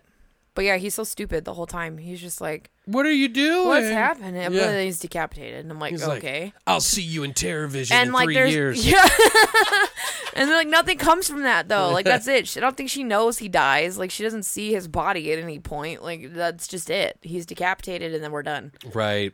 Yeah. and i'm like okay It was kind of quick. it was weird well, is there any other scene that you like? Anything? no that was about it actually I like the trippy sex scene. they don't really. It's not okay Ah. because like the computer tries to fuck her, right? But he's like, I can make you see the world while you're having sex with me. Yeah, he's like, yeah, yeah, I'm yeah. not. I can. I don't was have the kinda modern cool. conveniences of a human. Uh, so it was a good taste rape scene yeah, it wasn't like. Uh, it was like they didn't even show anything at all. They they just insinuated they on it just and had like hinted at this it. weird like like special effects on the screen where she was like she went to a place where it was like ecstasy in her mind or something. I don't know what the yeah fuck was it really was, going it was, on. it was really honestly it was just like rape and good taste right. And essentially if you can call rape or say rapes ever in good taste like, well, no no no, but she kind of gives in a little bit because she's like, well, I guess I'll do it. I don't know why. she doesn't have a choice It's kind of weird. Yeah, I mean, she doesn't. She could either be tortured or do it. do it. Right. I would just do it. So, and then she, you know, like there's a piece of her that's like just kind of curious and playing along to hope spread out the time. Right. probably so she can survive. But so she gets pr- pregnant, gives birth to this baby. He puts it in this fucking box, the geometric shape box. One of Incubator. them. It's like an incubator, he calls it. And finally, the the husband comes home. Finally, and uh, and the baby spills out. Like she pulls the hoses on it, and this weird fucking robot baby looking thing comes out. And Christina's like, It's so stupid. Christina was like, "Will you have a robot baby with me?" yeah. but it's like a toddler. It's Yeah. not a baby. This is like a robot toddler. like that a comes out. four like a It's three foot four-year-old. tall like toddler It's like a four year old. Four or five year old. no no no no no, no but the, it looks huge yeah, it does look huge, but in but in it's just the shell child reality, it's probably like a four year old. right Uh, but yeah, it's this big weird fucking like bronze robot baby right and that they you can peel pieces off of it. And then It's Right. an actual human baby, like child four year old or whatever underneath. because she wants to kill it and the Yeah, I would doctor too. who who made the computer proteus doesn't he was like this is a miracle of science Of course he doesn't. 'cause he's a piece of shit. yeah and she's like we need to kill it and he's like no and he's they're fighting over it and she finally just yanks out the cords and the baby spills out all weird and then they pull pieces of it off its face And that's how it ends. Yeah, but it was a That's girl. it. And it was a girl, right? Am I It was a right? boy, I'm pretty sure. Isn't I thought it was a boy. it looked like a girl? I don't know. I don't care. That's just how it ends. They're Yeah. pulling pieces off and they discover it's an actual person. And he human, says, "I'm alive." underneath it. And that's it. Yeah, But that's it. Nothing else happens. And I'm just like, are you fucking kidding me? That's the end? I was so mad. I don't know. I think it's kind of interesting. Like, I mean, Well, it's I- I not really wouldn't be- based in reality. Like, I don't know why they needed to update it because this shit was way advanced in the movie. I wouldn't be so upset if I knew that something came from that. Like something else happened later on. A child was born. I don't give Brittany. a It's a fuck. miracle of life. No, it's not. but it's just like it's like okay, so they got the weird computer human baby. So now what? so what's your point? Like, what do you want to do with it? Like, Right. is it gonna take over the fucking world, or I think so. are they just gonna have a four year old? Maybe. Like, what's Well, gonna happen See, here? that's why I would love to see a sequel for this. To be honest with you, I agree. There needs to be one because they left it with full fucking force to have a sequel, and then nothing happened. they would be like, it'd be like Village of the Damned meets like Damien. Yes, You know what I mean? But Meets, with like, robots. bionic. Or what is that movie called? Robin Williams. oh, Bicentennial God. Man. Bicentennial man, you think? Yeah, he was like a robot human. He was right? like kind of a happy one. He wasn't exactly uh indifferent. Yeah, well, he's the fun part. Right. Okay. Yeah. You gotta have a fun. So part. it'd They be all like have the fun the parts. horror bicentennial man, Yes, sci-fi horror. yes. Uh Please, Bicentennial Man was sad. but we did have another movie by the way, guys, that we did watch, of We course. did, and it was so much better. And I did the, the lion's share of that. And this one is called Altered States from 1980, just three years after this uh, last one. Uh, Altered States was released on Christmas Day in 1980, by the way, uh, which is a horrible time for this kind of movie to come out. Yeah. And a lot of people argued that who were making the movie. Uh, but the uh, producers felt like that was a good time uh, to compete with things. Uh, the uh, the picture was part of a 1980s cycle of uh, prehistoric man movies, by the way, that came out around this time. There was movies like Caveman, Cave Girl, Hundra, Iceman, which is a big one, uh, Ghost Warrior, Missing Link, Quest of Fire, and The Clan of the Cave Bear with Daryl My Hannah. God, my sister-in-law loves those fucking books. A lot of people, a lot of people uh, really got into that movie too. So, um, it's based on the novel by the same name by Patty Chai- uh, Chayefsky. Both the novel and the film are based on John C. Lilly's sensory deprivation research conducted in isolation takes under the influence of psychoactive drugs like mescaline, ketamine, LSD, uh, DMT, I believe, even as well. So I would totally do this experiment. I'm just saying. but we'll get into that a little bit later because I have a lot of Pop me information. up on some fucking ketamine and stick me in a fucking isolation chamber. I'm ready. Well, I'll tell you something about that a little later that you probably will think second about that. Second, think twice about it mean, I'd actually. do it. Um, but the story is the longest story of how to say "I love you" to someone, Basically, and I get this, but apparently there's some interesting stuff on that, and I'll tell you about that later. But it's about a Harvard scientist that conducts experiments on himself with a hallucinatory drug and an isolation chamber that may be causing him to regress genetically. Whoa.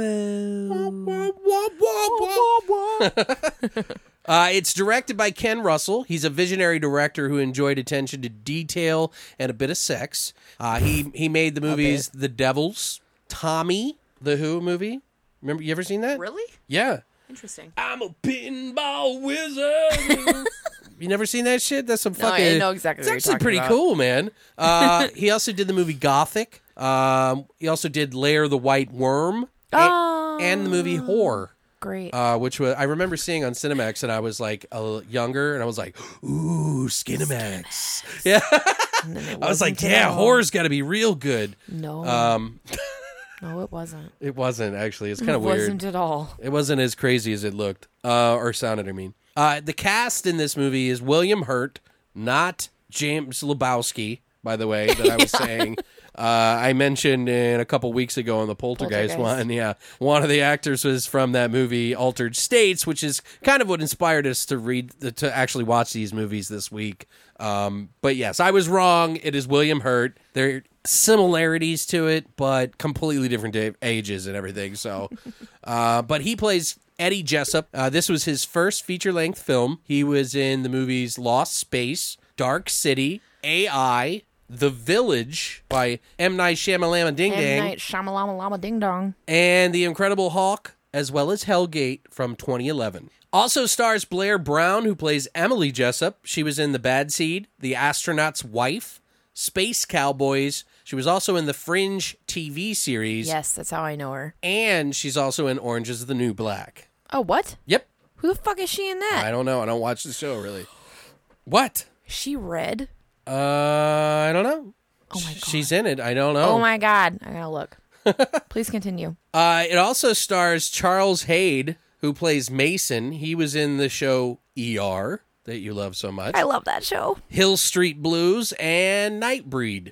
Uh, pretty recognizable. He looks different in this movie, though. And also, last but not least, the first ever appearance of Drew Barrymore. This was her first movie. Okay. And she just played one of the kids. You see her literally for a hot second. for like two seconds. she like, doesn't play red, by the way. Sorry, side note. No, okay. What was her name? Blair Uh, Blair Brown. Brown. Thank you. Sorry, continue. She's the fucking.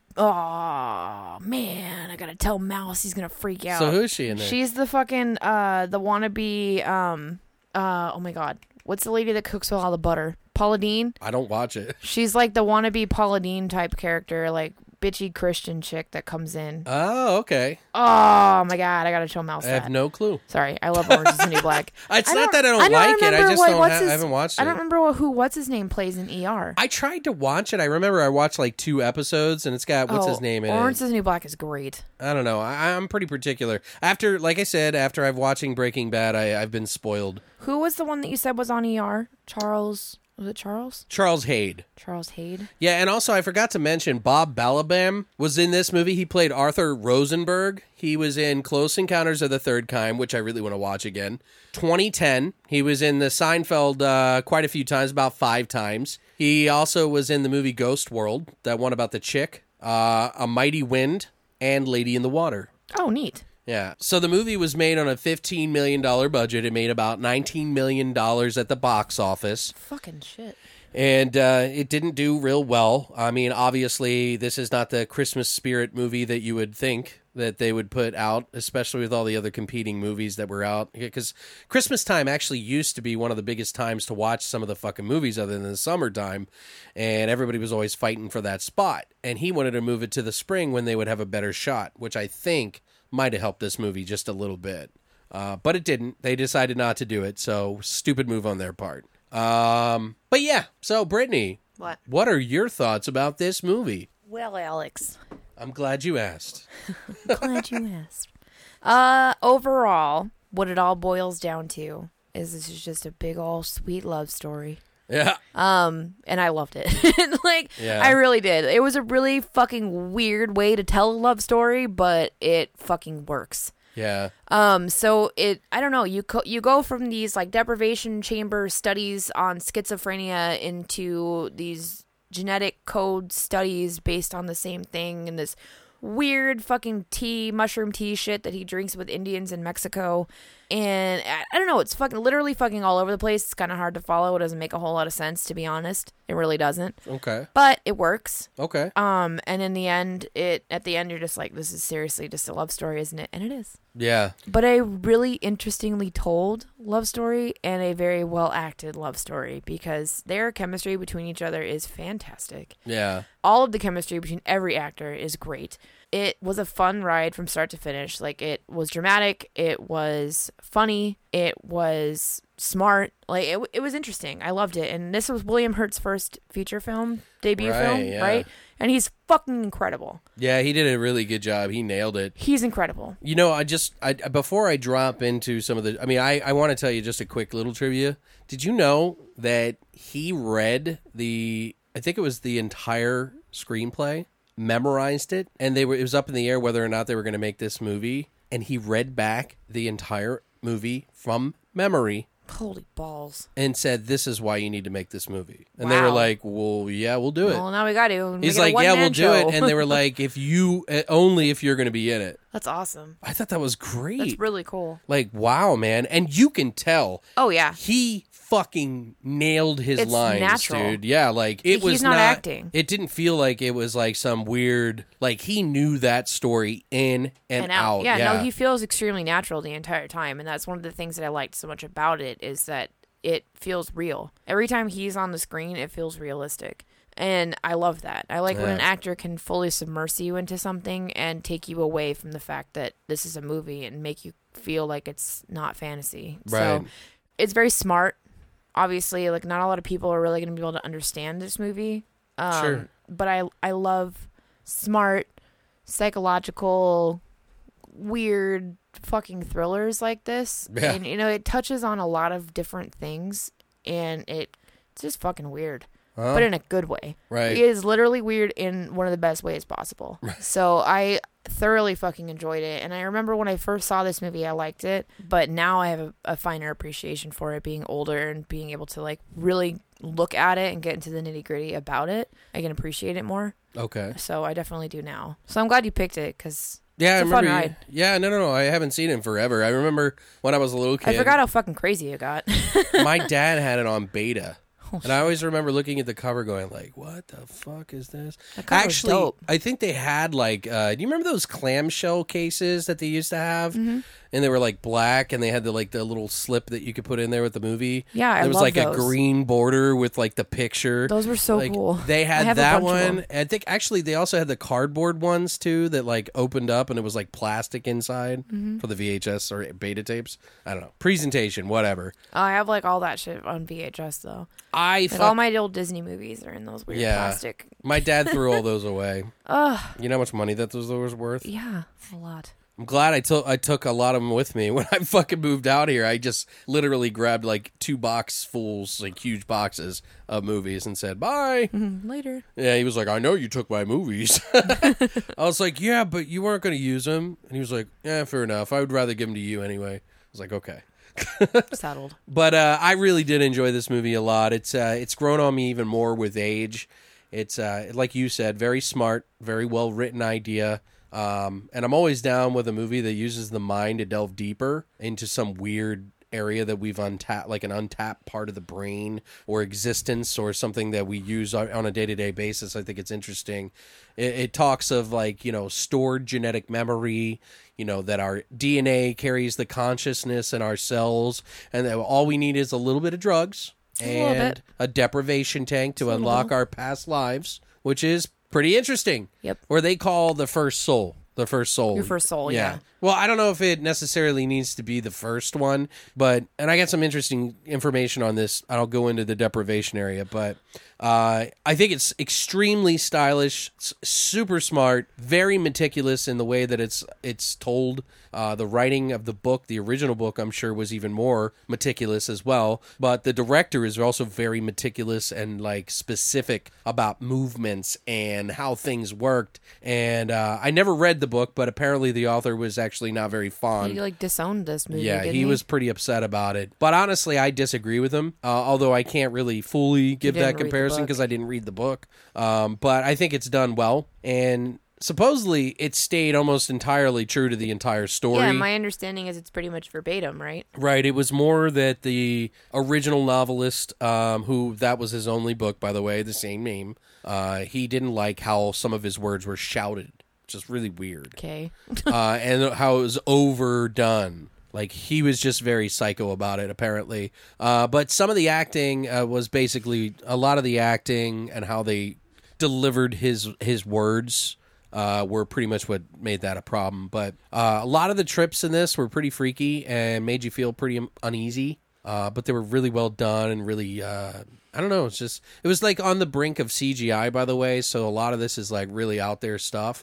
Um, but along with uh, the score, I really liked. Uh, I thought you were going to hate this because of the score, because there's No, a, it wasn't that bad. it- it- there's a lot of like weird There's noises parts where it's fucking annoying, but Right. it's, it's not that bad. it, it actually got some Oscars for it. It won Really? or Academy Award, I think it Interesting. was. Yeah, but it fits with the movie though, so that's that's Oh, probably man, why I it's- don't have a big issue with I it. loved it, man. I thought it was fucking great. Uh, I think, guys, if you're listening and still, you know, I think if you guys like mind expansion, sort of like science gone wrong, and like the nature of consciousness, and uh, you know exactly what the mind is capable of doing, and just science in general, this could be just the perfect movie for you. To be honest, if you haven't seen it, there's a lot of really intriguing history to sensory deprivation and isolation takes that they used back then. Uh, it's actually become kind of popular nowadays, and specifically in the drug culture with acid, shrooms, ayahuasca, DMT,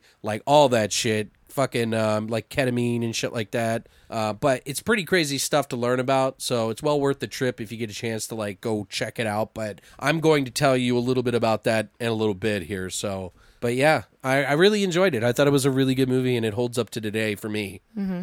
Uh, it's super. Yeah, there's a lot of talky, uh, but it's really well done. So I, it didn't feel like someone just talking like Talking reading at stereo you. instructions or Yeah. something. So, but there's a fucking fuck ton of really interesting information. But before we go there, let's kind of uh, tell you a little bit about what happens in this story. Uh, first of all, there's this guy who is a scientist of sorts. He's studying, or he's a psychologist. I'm sorry, Studying schizophrenics. schizophrenics and how they have disassociation.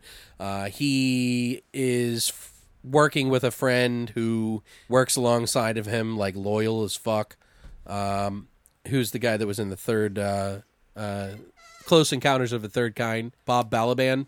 But they basically are working together, and he has this pet project that he's like interested in because he he finds you know they've done DMT research and shit. In fact, like he meets this girl who at a party that his buddies, who's his loyal sidekick, kind of uh, throws, and they introduce each other, and they sort of kind of hit it off. Him probably be more a little bit sexual. Uh, her probably a little bit more looking for some like sort of life Relationship. partner. yeah. Uh, but they start talking about drugs, and you know this is that this takes place in the '60s, right? Yeah. the movie like, takes the- place in when the it 60s. first starts out. Yeah, I think it's like 66 or 67. something like that yeah and they they basically are trying this is a huge area where they're the the tanks were developed a lot longer before that Yeah, but this was when the tanks were being used primarily in research. Right. And they had Late done 60s. research with these like deprivation, sensory deprivation tanks, which is where you basically lay in a, a basically a box filled with water Salt water. and salt. They mix it together and it and it makes it kind of like help you float in the water.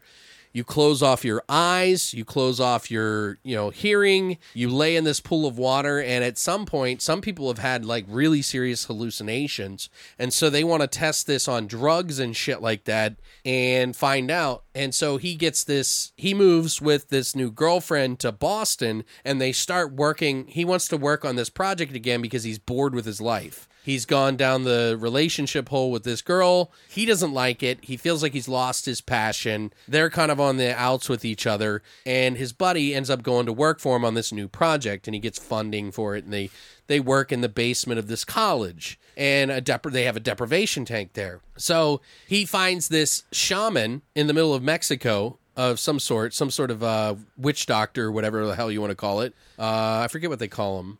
I don't know. I, don't I, remember am not either. to be. I'm, I don't want to be inaccurate, but I'm just saying he basically deals with uh, taking drugs. I believe that he's doing that DMT or the fucking uh, ayahuasca. Mouse does mushroom tea. Was it? Because it's, It's mushroom tea. Okay. Because they're picking all those mushrooms and they say this is for next year's or whatever. But but it's got like blood and like all kinds of shit in it. well, yeah, he mixes the guy's blood and shit in it. But Mouse is like, it's mushroom tea. Like it's all these Okay. weird hallucinogenic mushrooms. Well, you can make that ayahuasca. are boiled into a tea. So it might be that, but it's definitely a, the basis of it is a mushroom tea. It's hallucinogenic mushrooms that are all boiled in with whatever else they mix it into, but it is a mushroom tea. Yeah, they basically um they take this shit.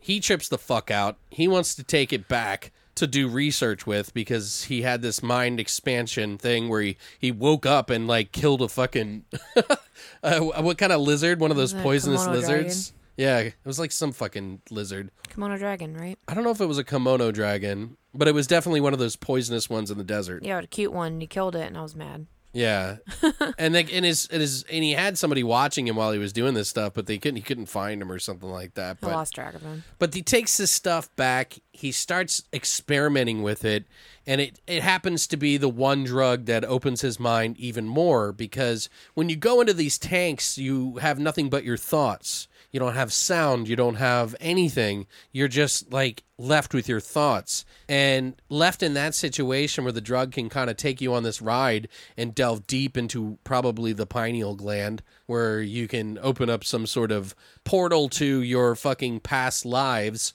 and you're in your genetic uh, genetic coding to basically be able to see what it was like and a lot of people in real life have seen what they think is like their past lives stuff that they can't explain when they've just gone to do the isolation tank um, but it's interesting because after a while he does this and he becomes addicted to it and the drug starts actually bringing him back to an earlier stage of man It's like regressing. yeah, he regresses. So that's just the general idea of what the story is. There's a lot more going on in the movie than what we just explained. But um, with that said, there actually is some pretty fucking cool uh, stuff I looked up about deprivation, sensory deprivation, and shit. Um, first of all, sensory deprivation is a form of uh, it's like meditation some people the you know the short bursts that you do like an hour or something like that it could be considered like you know getting a massage Yeah, they have these things like you can buy a Groupon and go do it.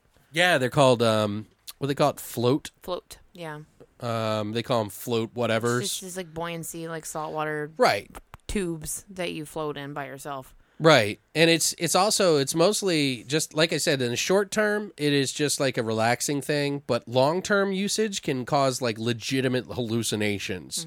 Because you your mind just doesn't know how to deal with it. Just kind of like you would be lost in the ocean. Right. Um, some people say that it's uh, extremely exaggerated, though, and that it's uh, completely underdocumented. So it was one of those things that they just kind of thought was hokey back in the day, but now it's making a resurgence again, which is really strange. Um, but a lot of people have sought to use it for a myriad of different health issues like hypertension, chronic pain, stress, arthritis, PMS, like all kinds of pain issues, a lot of that, Yeah. and you know anything psychological somewhat too.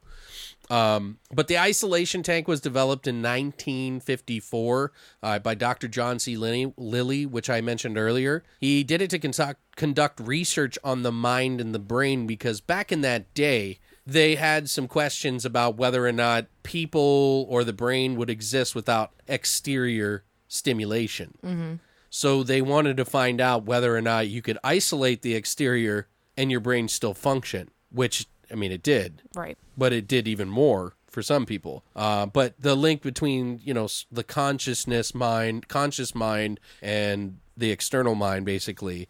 But the first real tank wasn't an isolation tank. It was actually to learn how Navy divers spent long periods of time underwater and how it would affect them Right. and then they turned that into an isolation tank because of the what happened. It was interesting for them. Isn't it partially how they train them too? Uh, Navy divers? I think so. Maybe maybe earlier on. Yeah. Now it's a little bit different. They do it in pools and shit I like think they that. did that in like this movie I like with Cuba Gooding Jr. in it. Oh, maybe I can't remember what it's called. they but go it- through some pretty It's like him the, and I think it's like Robert De Niro or some shit. That's a really good fucking movie. you know those medic guys that jump out of helicopters from the navy ships. yeah, Those motherfuckers go through some fucking training. a lot dude. of them do. Yeah. Yeah, like like holding your breath underwater for like minutes. for like minutes and then doing it over and over and over again for hours. Like Mm-hmm. It's fucked up. yeah, it's crazy, dude. And I know the di- deep sea divers and shit, like Navy divers, have to go through some intense training. they have to, yeah. you have to be able to do it. Yeah. Um. Um. But also the um. It, it, this is what kind of inspired the director of this movie, by the way, too, to kind of want to be a part of this because he liked that. There's some people that really don't like the isolation tank. It's because it's got kind of like a dirty history to it, Right. Because of the drug link, a lot of people wanted to expand their mind even further with drugs, and so it's kind of gotten like that little, Bad you know, rap. it's like the dirty family secret. You know, Yeah. uh, you don't want to talk the about. redheaded stepchild. Right. So even though there are people who, you know, really, really, really I'd, I'd say that this is the best thing. Really believe in it, Like this is better than pa- pot or doing drugs in general. It's just, it's like, that's how they feel about it. And that it helps focus their life. So, um, but back in the day when they first started doing this, when they first did this shit, dude, they wore these like gimp masks, dude. Like they called them uh, blackout masks Mm-hmm.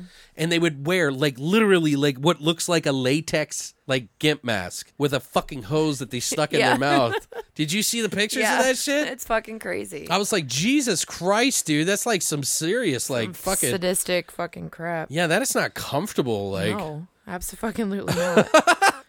it's not comfortable in any way, shape, or form. right? Um, but it, apparently in 1981, you know, years later, it sort of boomed, and um, you know, well, I mean, it, it was booming in the 60s, did a little bit in the 70s, and then the 80s, it kind of had a little bit of a resurgence. Timothy Leary was a big proponent of that kind of fucking thing. Um, and you know who's like one of the biggest advocates for this shit right now? Joe Rogan.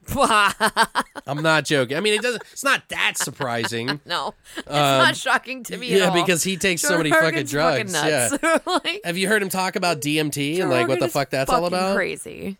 Right. That motherfucker is insane. Uh, but Joe Rogan is like a huge. He's really big supporter of sens- sensory defer- deprivation, aka flotation tanks, and uh, he calls it kind of like uh, unlayering an onion. He said that you know the first few times that he did it, you know he only went so deep. Later on, he went deeper and deeper and deeper, and now he he said the more you use it, the more you learn about yourself and relax and kind of be able to focus your mind and like let go of all the dumb shit in your life because you're actually having a conversation with yourself and understanding yourself. Like you'll go in with problems and come out, he says, you know. So he's at the, cl- the he finds it to be the closest you can get to the universe and your mind. Yeah, So which I is can understand. interesting. I mean, I would do it. Uh, he said he also told about. I was looking this up. It's interesting. Joe Rogan had a hallucination on it. He said one of the worst hallucinations he had during it. He had one uh, about being in the jungle with like indigenous people, and they were speaking to him in another language. So like he was talking to them and understanding them, even though he didn't understand the language. So he had this like disassociation with it, and he said he could smell the rain. He could he could hear the sounds in the forest And then they ate him. like he was actually yeah i know right the green inferno, Inferno. yeah he was just in an eli roth film What happened? and he is was like watched it and they were last like week. cut and he was like fuck joe rogan uh no but but no it's interesting because he he literally felt like he was there and he he said that he well, as soon as he realized that he was understanding it and and said that to himself in english in his mind it brought him out and he was like oh fuck come back but he said he also took edibles with it Yeah. not surprising Right. uh took some pot so Took some pot. but he said it, he really thinks it's like, you know, that it's like, okay, here's an example. When you look at animals that have evolved over time, there is a memory that stays with them because it changes their fucking their makeup. Like, how do we have bugs that are stick bugs that blend in with s- trees or leaves or what does why does an animal know to kick its feet to cover up its shit or why does a you know baby f- or a kid feel like monsters exist Like there's this inherent like genetic thing that that makes us scared of certain things because of our genetic history. So he's saying that maybe we are able to, you know, reach that memory, you know, through generations or whatever of those things. Tap into it. Right. And that's exactly what this movie's about. So it's pretty interesting. Um, now, remember you said you would like, yeah, load me up with some ketamine. I was totally joking. yeah, well, I know you were, but I mean, I would do this, but I would do it sober. I don't want to be on drugs. yeah, shoot me up with some ketamine. Let's do it. I mean, stupid. You just get feel like you're really drunk for like 30 minutes. Yeah, Yeah. and that's it. eh, and it's so funny that you can't grab things, you know, like it's fun. Stupid. Ketamine is dumb. I'm like, I, can just drink alcohol. Why is my head li- red liquid? I don't like this. Um, no, but one person did die from actually shooting up ketamine by Yeah. himself and putting himself in the yeah, tank. right. Yeah. His name was DM Turner. Dumb Turner. Camp. No, no, no, no, no. I, DMT. Think about Yeah. it. I think that's why he named himself that. He was just really into the drug culture, I guess. Probably. But um, the, anyway, back to the movie though. Uh, some of the some of the uh, cast, a lot of the cast actually, a lot of people that worked on the movie actually tried out the tank themselves. Yeah. Uh, Brown, the woman who uh, was in, starred in the role, she tried it. She said it was very peaceful and relaxing. Uh, William Hurt tripped the fuck out. yeah, I was apparently, going to say, wasn't he the only one that hallucinated? yeah, he was the only one. Everyone else thought it was like nothing or super tranquil, and then William Hurt like hallucinated the Wow. fuck out. Think about how dedicated he was to the movie. exactly. Like I'm like, of course he's gonna be the one that fucking hallucinates. Like trips the fuck Like, out. like- come on. Did he really? Dude, he was though? he was really naked in this movie a lot. He was. all of 'em Yeah, were, like, really. I got to see a lot of tips, Yeah, dip, dick tips. little tips and like Little rolling tips. around, What's up, dick tip? salty tips, Salty tips. Salty nips. saline tips, Saline tips. a lot of nips and saline, Saline tips. Uh, also, um, Ken Russell said that Warner Brothers tried to hire about twenty six directors before this, before he got hired. He's number 27. yeah, he they all passed up on it. Good for you, Ken Russell. I think it's one of his best films. Way to so be I number mean, 27. right? It's kind of weird, right? That is crazy. It apparently was owned by um, I want to know what other directors they offered it I to. think it was like uh, Paramount Pictures before this, and then Warner Brothers bought it. So they bought the rights to it anyway. Remember, I was telling you about how they used a lot of like really cool special effects and stuff like that. Mm-hmm. This is probably one of the earliest user of primitive CGI. yeah, this is like bridge era. right. CGI This usage. is like the earliest works of it. Yeah, and so it s- looks better than today's CGI. yeah, they. they- I prefer it. Typically, like I don't. I don't want to get into a tangent about this, but We're not going to. We do I, I this would every just say time. I will Yeah. say that it's okay to use it on the scenery Yes. and like you know, And then we're done. and then we're done. Okay, yeah, moving along.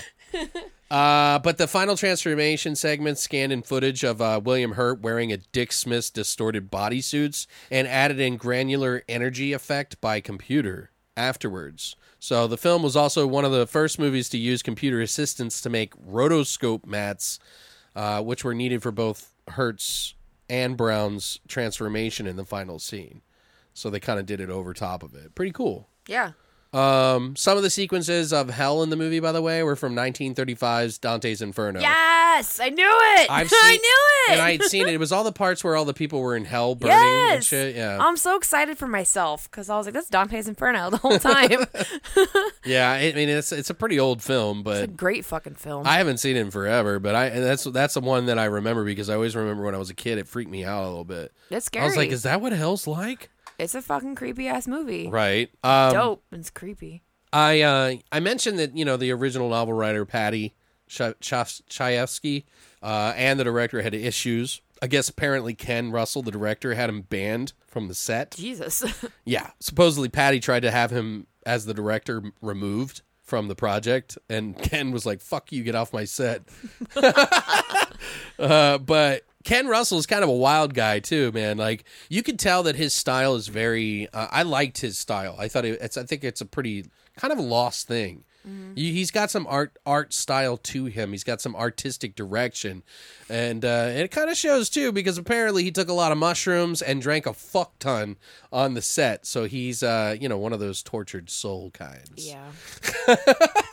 Uh, so of course, you know, you're gonna get some weird shit out of They that. make good drug movies. Right, exactly. That's what I'm saying. That makes me wonder what fucking Those were Terry real trips. Gilliam was taking. You know what I mean? Yeah. Fucking his movies are a trip, man. Um, but yeah, that's that's pretty much it. Um, did you have some favorite scenes that you Wasn't enjoyed? The first time he that they show him, hal- I guess hallucinating. Yeah, he's tripping out. Um, when he's having all these sacrilegious like thoughts, views, or whatever. It's really cool. Like his of his dad and, a, dying. and a preacher and shit. yeah, it's like his dad dying in Right. bed, and then this preacher, and he turns into this like weird like zombie dead preacher cre- thing. I don't know. It's fucking nuts. Like that whole sequence of like trip, pretty much. That Yeah, I he has know. is fucking bonkers. I loved all the like visual imagery in that. I thought it was awesome. Yeah, it was beautiful. It was really cool, and I, I I loved it. And I did really like his trip too when he gets fucking high on the mushroom tea with the Indians. right. That was awesome. They used a lot of like the same techniques that they used in that in this movie. They used in many other movies after it. Like I think it, they used it in Dreamscape. Uh, Probably. bunch of different stuff. Dreamscape's kind of trippy movie. Uh, not my favorite, but it's still cool. Um, I like the part where after he comes out of the tank and he does the X-ray, saying he's like, "Oh, and spoiler alert, by the way, guys. I just want to let you know this is where we get into the spoiler section, but you know, I try not to ruin too much. We won't tell you the ending necessarily, but try Yeah, our I feel best." like we shouldn't, because it'll ruin it. Right. I try not to do the ending and, you know, unless it's like really pisses me off. Like last time. Right. um, but there he goes he gets out of the tank and he's like made this like gorilla noise in the tank. And they were like, "What the fuck is that?" Cuz all these people are like researching him as his sidekick guy and this other guy who's kind of like the the skeptic. The doctor. Yeah, he's like a doctor and he's friends with them, but he's like the biggest skeptic. Um, but he gets out, he gets a fucking x ray of his throat because he can't talk. And essentially, he was talking about how he saw like he was eating a goat and like blood was coming out of its mouth, or like he bit a goat into its neck. Like as a primitive, and then he was like describing it as it was happening. And then when he gets out of the thing, they're all like, "You're crazy!" and they wipe the blood off, burn the rag, and And he's not talking. He's just grunting and like making noises because he's completely regressed to this physically, physically to this Yeah. primitive like he's basically a, a fucking monkey and i love that part when he shows the scans the x-rays to the x-ray technician He's like, this is a fucking And he's gorilla. like this man's a fucking gorilla And I'm Isn't it like, that guy "Ah." from Night? No, yeah, from Night Court. I, probably I can't think of his like, your name. man's a fucking gorilla i'm like what Yeah, Yeah, uh, that's pretty but cool. but it was really cool. Like right after that, they have his arm. It like bubbles up, and then also on his stomach. Yeah, it's Like this, the the practical effects in this are pretty cool. they're awesome Um, they did some really cool stuff in this. I thought it was like unique and kind of very body horror, um, kind of a Cronenberg. videodrome or scanners kind of very thing. cronenberg It really is. yeah no for sure And it's kind of mind expanding too, because it- it's this is the kind of like intriguing shit. When I was a kid, I always got to like, eh, like inspired by like, and I Mm-hmm. was always interested in. this is stuff that inspired cool movies like the cell Right, right. I'm sure it did. train yeah. spotting and you know shit Well, like that what's another scene that you have? Uh, when he is totally regressed into his like monkey state. Right. He's like a literal fucking monkey, and he follows this pack of like rabid dogs, um, and hops the fence, and somehow manages to be in the Bronx Zoo. Right, yeah. And your first initial interaction is he's where was he? Um, Oh, the rhino. yes, Mm-hmm. he like hops the fence, and all of a sudden he's facing a rhino, and I'm like, how the fuck? Well, and it's a different actor too. I think I think so. Yeah. yeah, because he's smaller. he's really short. Yeah, yeah, he's way smaller of a build, and he's fast. yeah. Because he was saying like, oh, he was like, like, oh, they're circusy. like four feet tall and they're like primitive. You could tell. Da, da, da, da, da, Yeah, whatever. no, whoever wore that suit was definitely not William Hurt because he Yeah. was like really short and really quick and very acrobatic. Oh, dude, that guy was good, Nuts. man. Yeah, it was super like he, nimble little monkey, he wasn't he? worked for the circus. um, but yeah, so he comes face to face with a rhino and then later elephants and then he tries to steal food from a tiger which is weird. and then he ends up with like the antelope and like goats and shit and then he like eats one I think it was a sheep. or sheep, whatever Yeah. the fuck they are. Um, but yeah, then he kills one just like he did in his trip earlier on and he eats it. Dude, that part where he throws a fucking rock at its head. I was like, oh, oh, it was like, oh no! I was I was cracking all up. sad. I laughed a little bit. I was like, it was damn, just like, dude. I was like, "Dirt!" And I'm like, no. I was like, how did they do that? I was like, that It's poor so fucking fu- sheep. did you see that? I accidentally squeezed uh, to- Murray's fucking uh, toy, and it's you squeaked right when it Right when I squeaked. did it, yeah. It's like weird It's, timing. uh, yeah, some sound effects, guys. That's that's how we do it here. You're welcome. So he like threw the the threw the rock, rock at and its it's head. all- You just gotta squeeze it, but Yeah. don't squeeze, don't let it oh go. yeah. Because ah, no, But you no. see it like how it, it like really fell over, and I was like, how did they do that? No, that poor fucking sheep. I feel bad for it. But Pretty yeah. sure it was a sheep or a goat. And then yeah. all of a sudden, the guy comes to like the whoever works at the zoo is coming to like check on shit, and then he sees like William Hurt's body laying next to this fucking mangled corpse of a sheep. and he doesn't even get in trouble. No, he goes to jail for like five minutes. Like what the fuck, it. dude? Bit a him in fucking the shit. zoo. Yeah, like you find a dude naked in the zoo you obviously assume he next to a fucked some dead animals. animal, and he's got blood on his fucking face. Yeah. Uh, yeah, he probably fucking did He it. probably fucked it and then ate it. Yeah, I would be suing the motherfucker. Yeah, like I'd if be I like, were the zoo. "You're and it's, gross." It's the it's the city zoo. Yeah, that is the fucking staple. One of the staples of the Bronx is their fucking zoo. So Right. it's kind of like Wouldn't the city fucking put him in jail? It's weird. And then for it's longer like than five minutes. they were like, yeah, they found a dead uh, a sheep out Goat, there. sheep. How the fuck did they do that? That's so weird. so crazy. Like who would have done it? I don't know. The naked guy laying next to the dead body. Yeah, and they leave it alone. And then all of a sudden they're like, they said that a monkey broke out from your fucking laboratory or whatever and almost killed a security guard. Do you know anything about that? And that's all they say. And it's it. And I'm like, he almost killed two security guards. Like, I'm pretty sure he killed one. That was probably the only loose logic I there could was a find. lot. yeah. Just those, those That bits. particular I'm bit, like, yeah. Come on. That was like, uh, oh, come on. But like, whatever. I didn't care. I was so engrossed in the film was still anyway. fun. All the like changes that he goes through, and like the like effects on like the end, the end of the floor and shit, where it's like swirling around. Yeah. It's cool. Fuck, that's so badass. You know what it like a reminded me lava of? person. Have you ever seen the movie that My Science Project? Nope. Fuck, dude. I love that movie. I don't know. It's not great. It's what is great. It's just they have some cool effects in there and it's fucking badass. And the effects in this one were even almost as cool, if not Yeah, better. Could have been better. I don't know. It's just weird s- or no, mystery. Weird If- If, you like weird science, you'll probably like my science project. It's fucking weird and funny. Uh, anyway. Uh, one of the other scenes that I really liked is uh, Eddie is in the chamber uh, the last time, and he's uh, mangled. He's this mangled lump of human. Looks like a thumb or some shit. I don't know. If I, Yeah. like thumb that had sex with a pig or something. I don't fuck. Like I don't know what the fuck he is, but it's it's all fucking mangled fuck up. Which it, it kind of opens that. That's what I was talking about. The typhoon on the floor, and it's swirling around, and it breaks down the cells into to atoms, and it's like trippy as fuck. Like what the fuck is going on? I don't know. I thought it was badass. I thought that was so cool. Sorry. I'm still stuck on the thumb that had sex with a pig. it's so weird. It's weird. It kind of reminds me of like the guy from uh, Basket Case, the like creature from Basket Case. Yeah. Like he's like, "Ugh!" I don't fuck. Sorry, I'm trying to do an imitation of Basket Case. It's not working out. if you could only see me now, guys. Uh, ah, fuck. I don't want to ruin it, but it's such a cool scene. The end? Yeah. Don't ru- no, don't.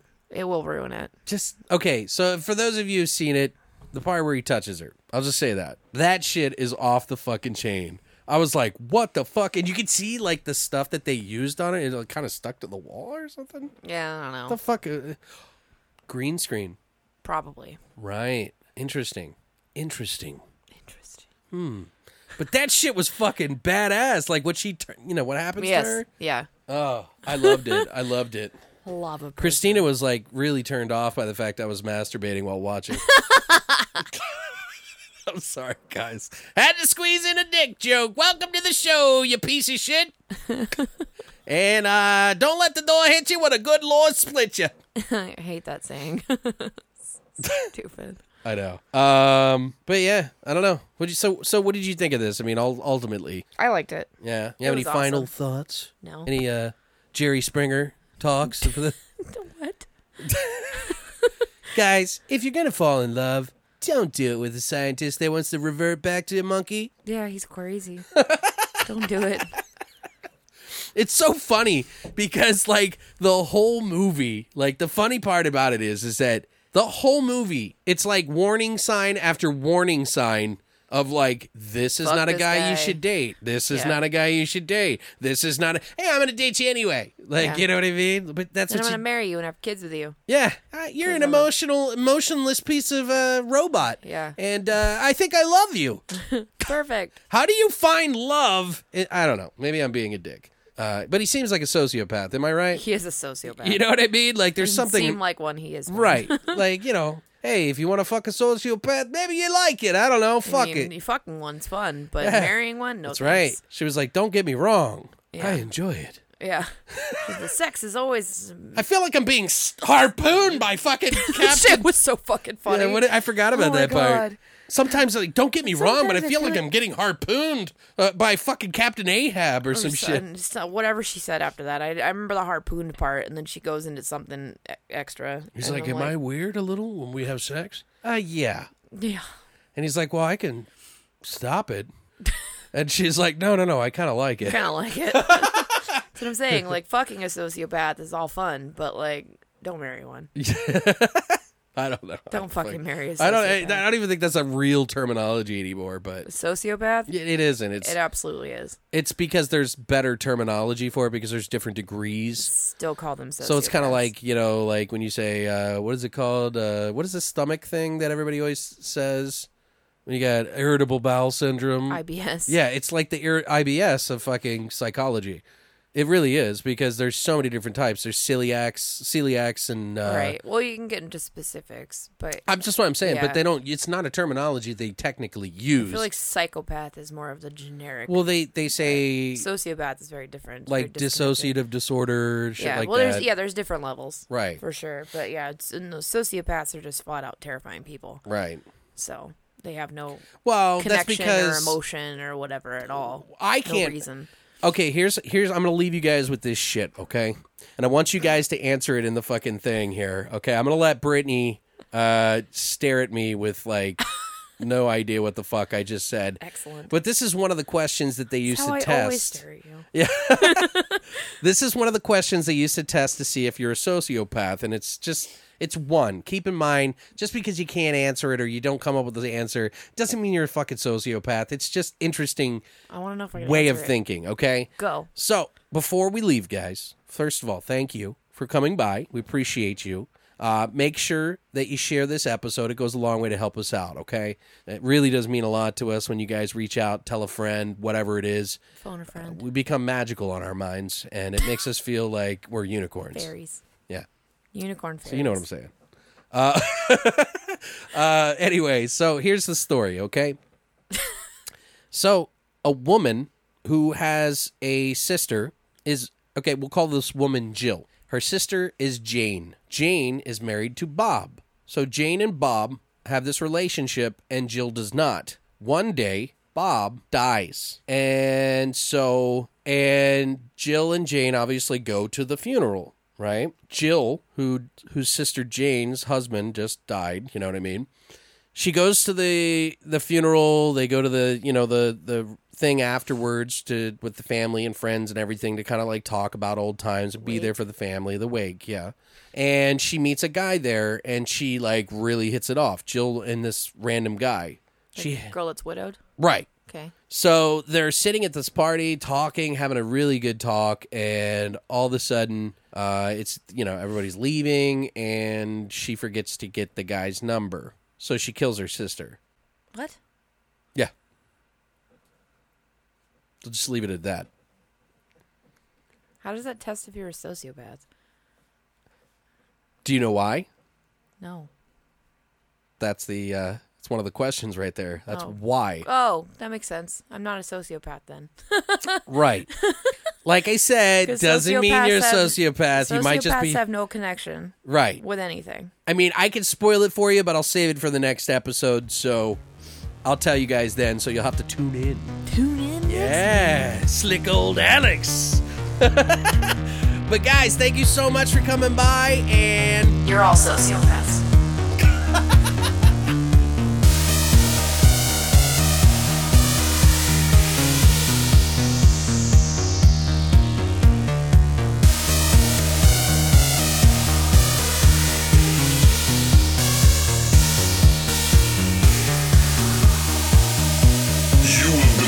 on the Void Horror Podcast. Tune in every Monday for a brand new episode.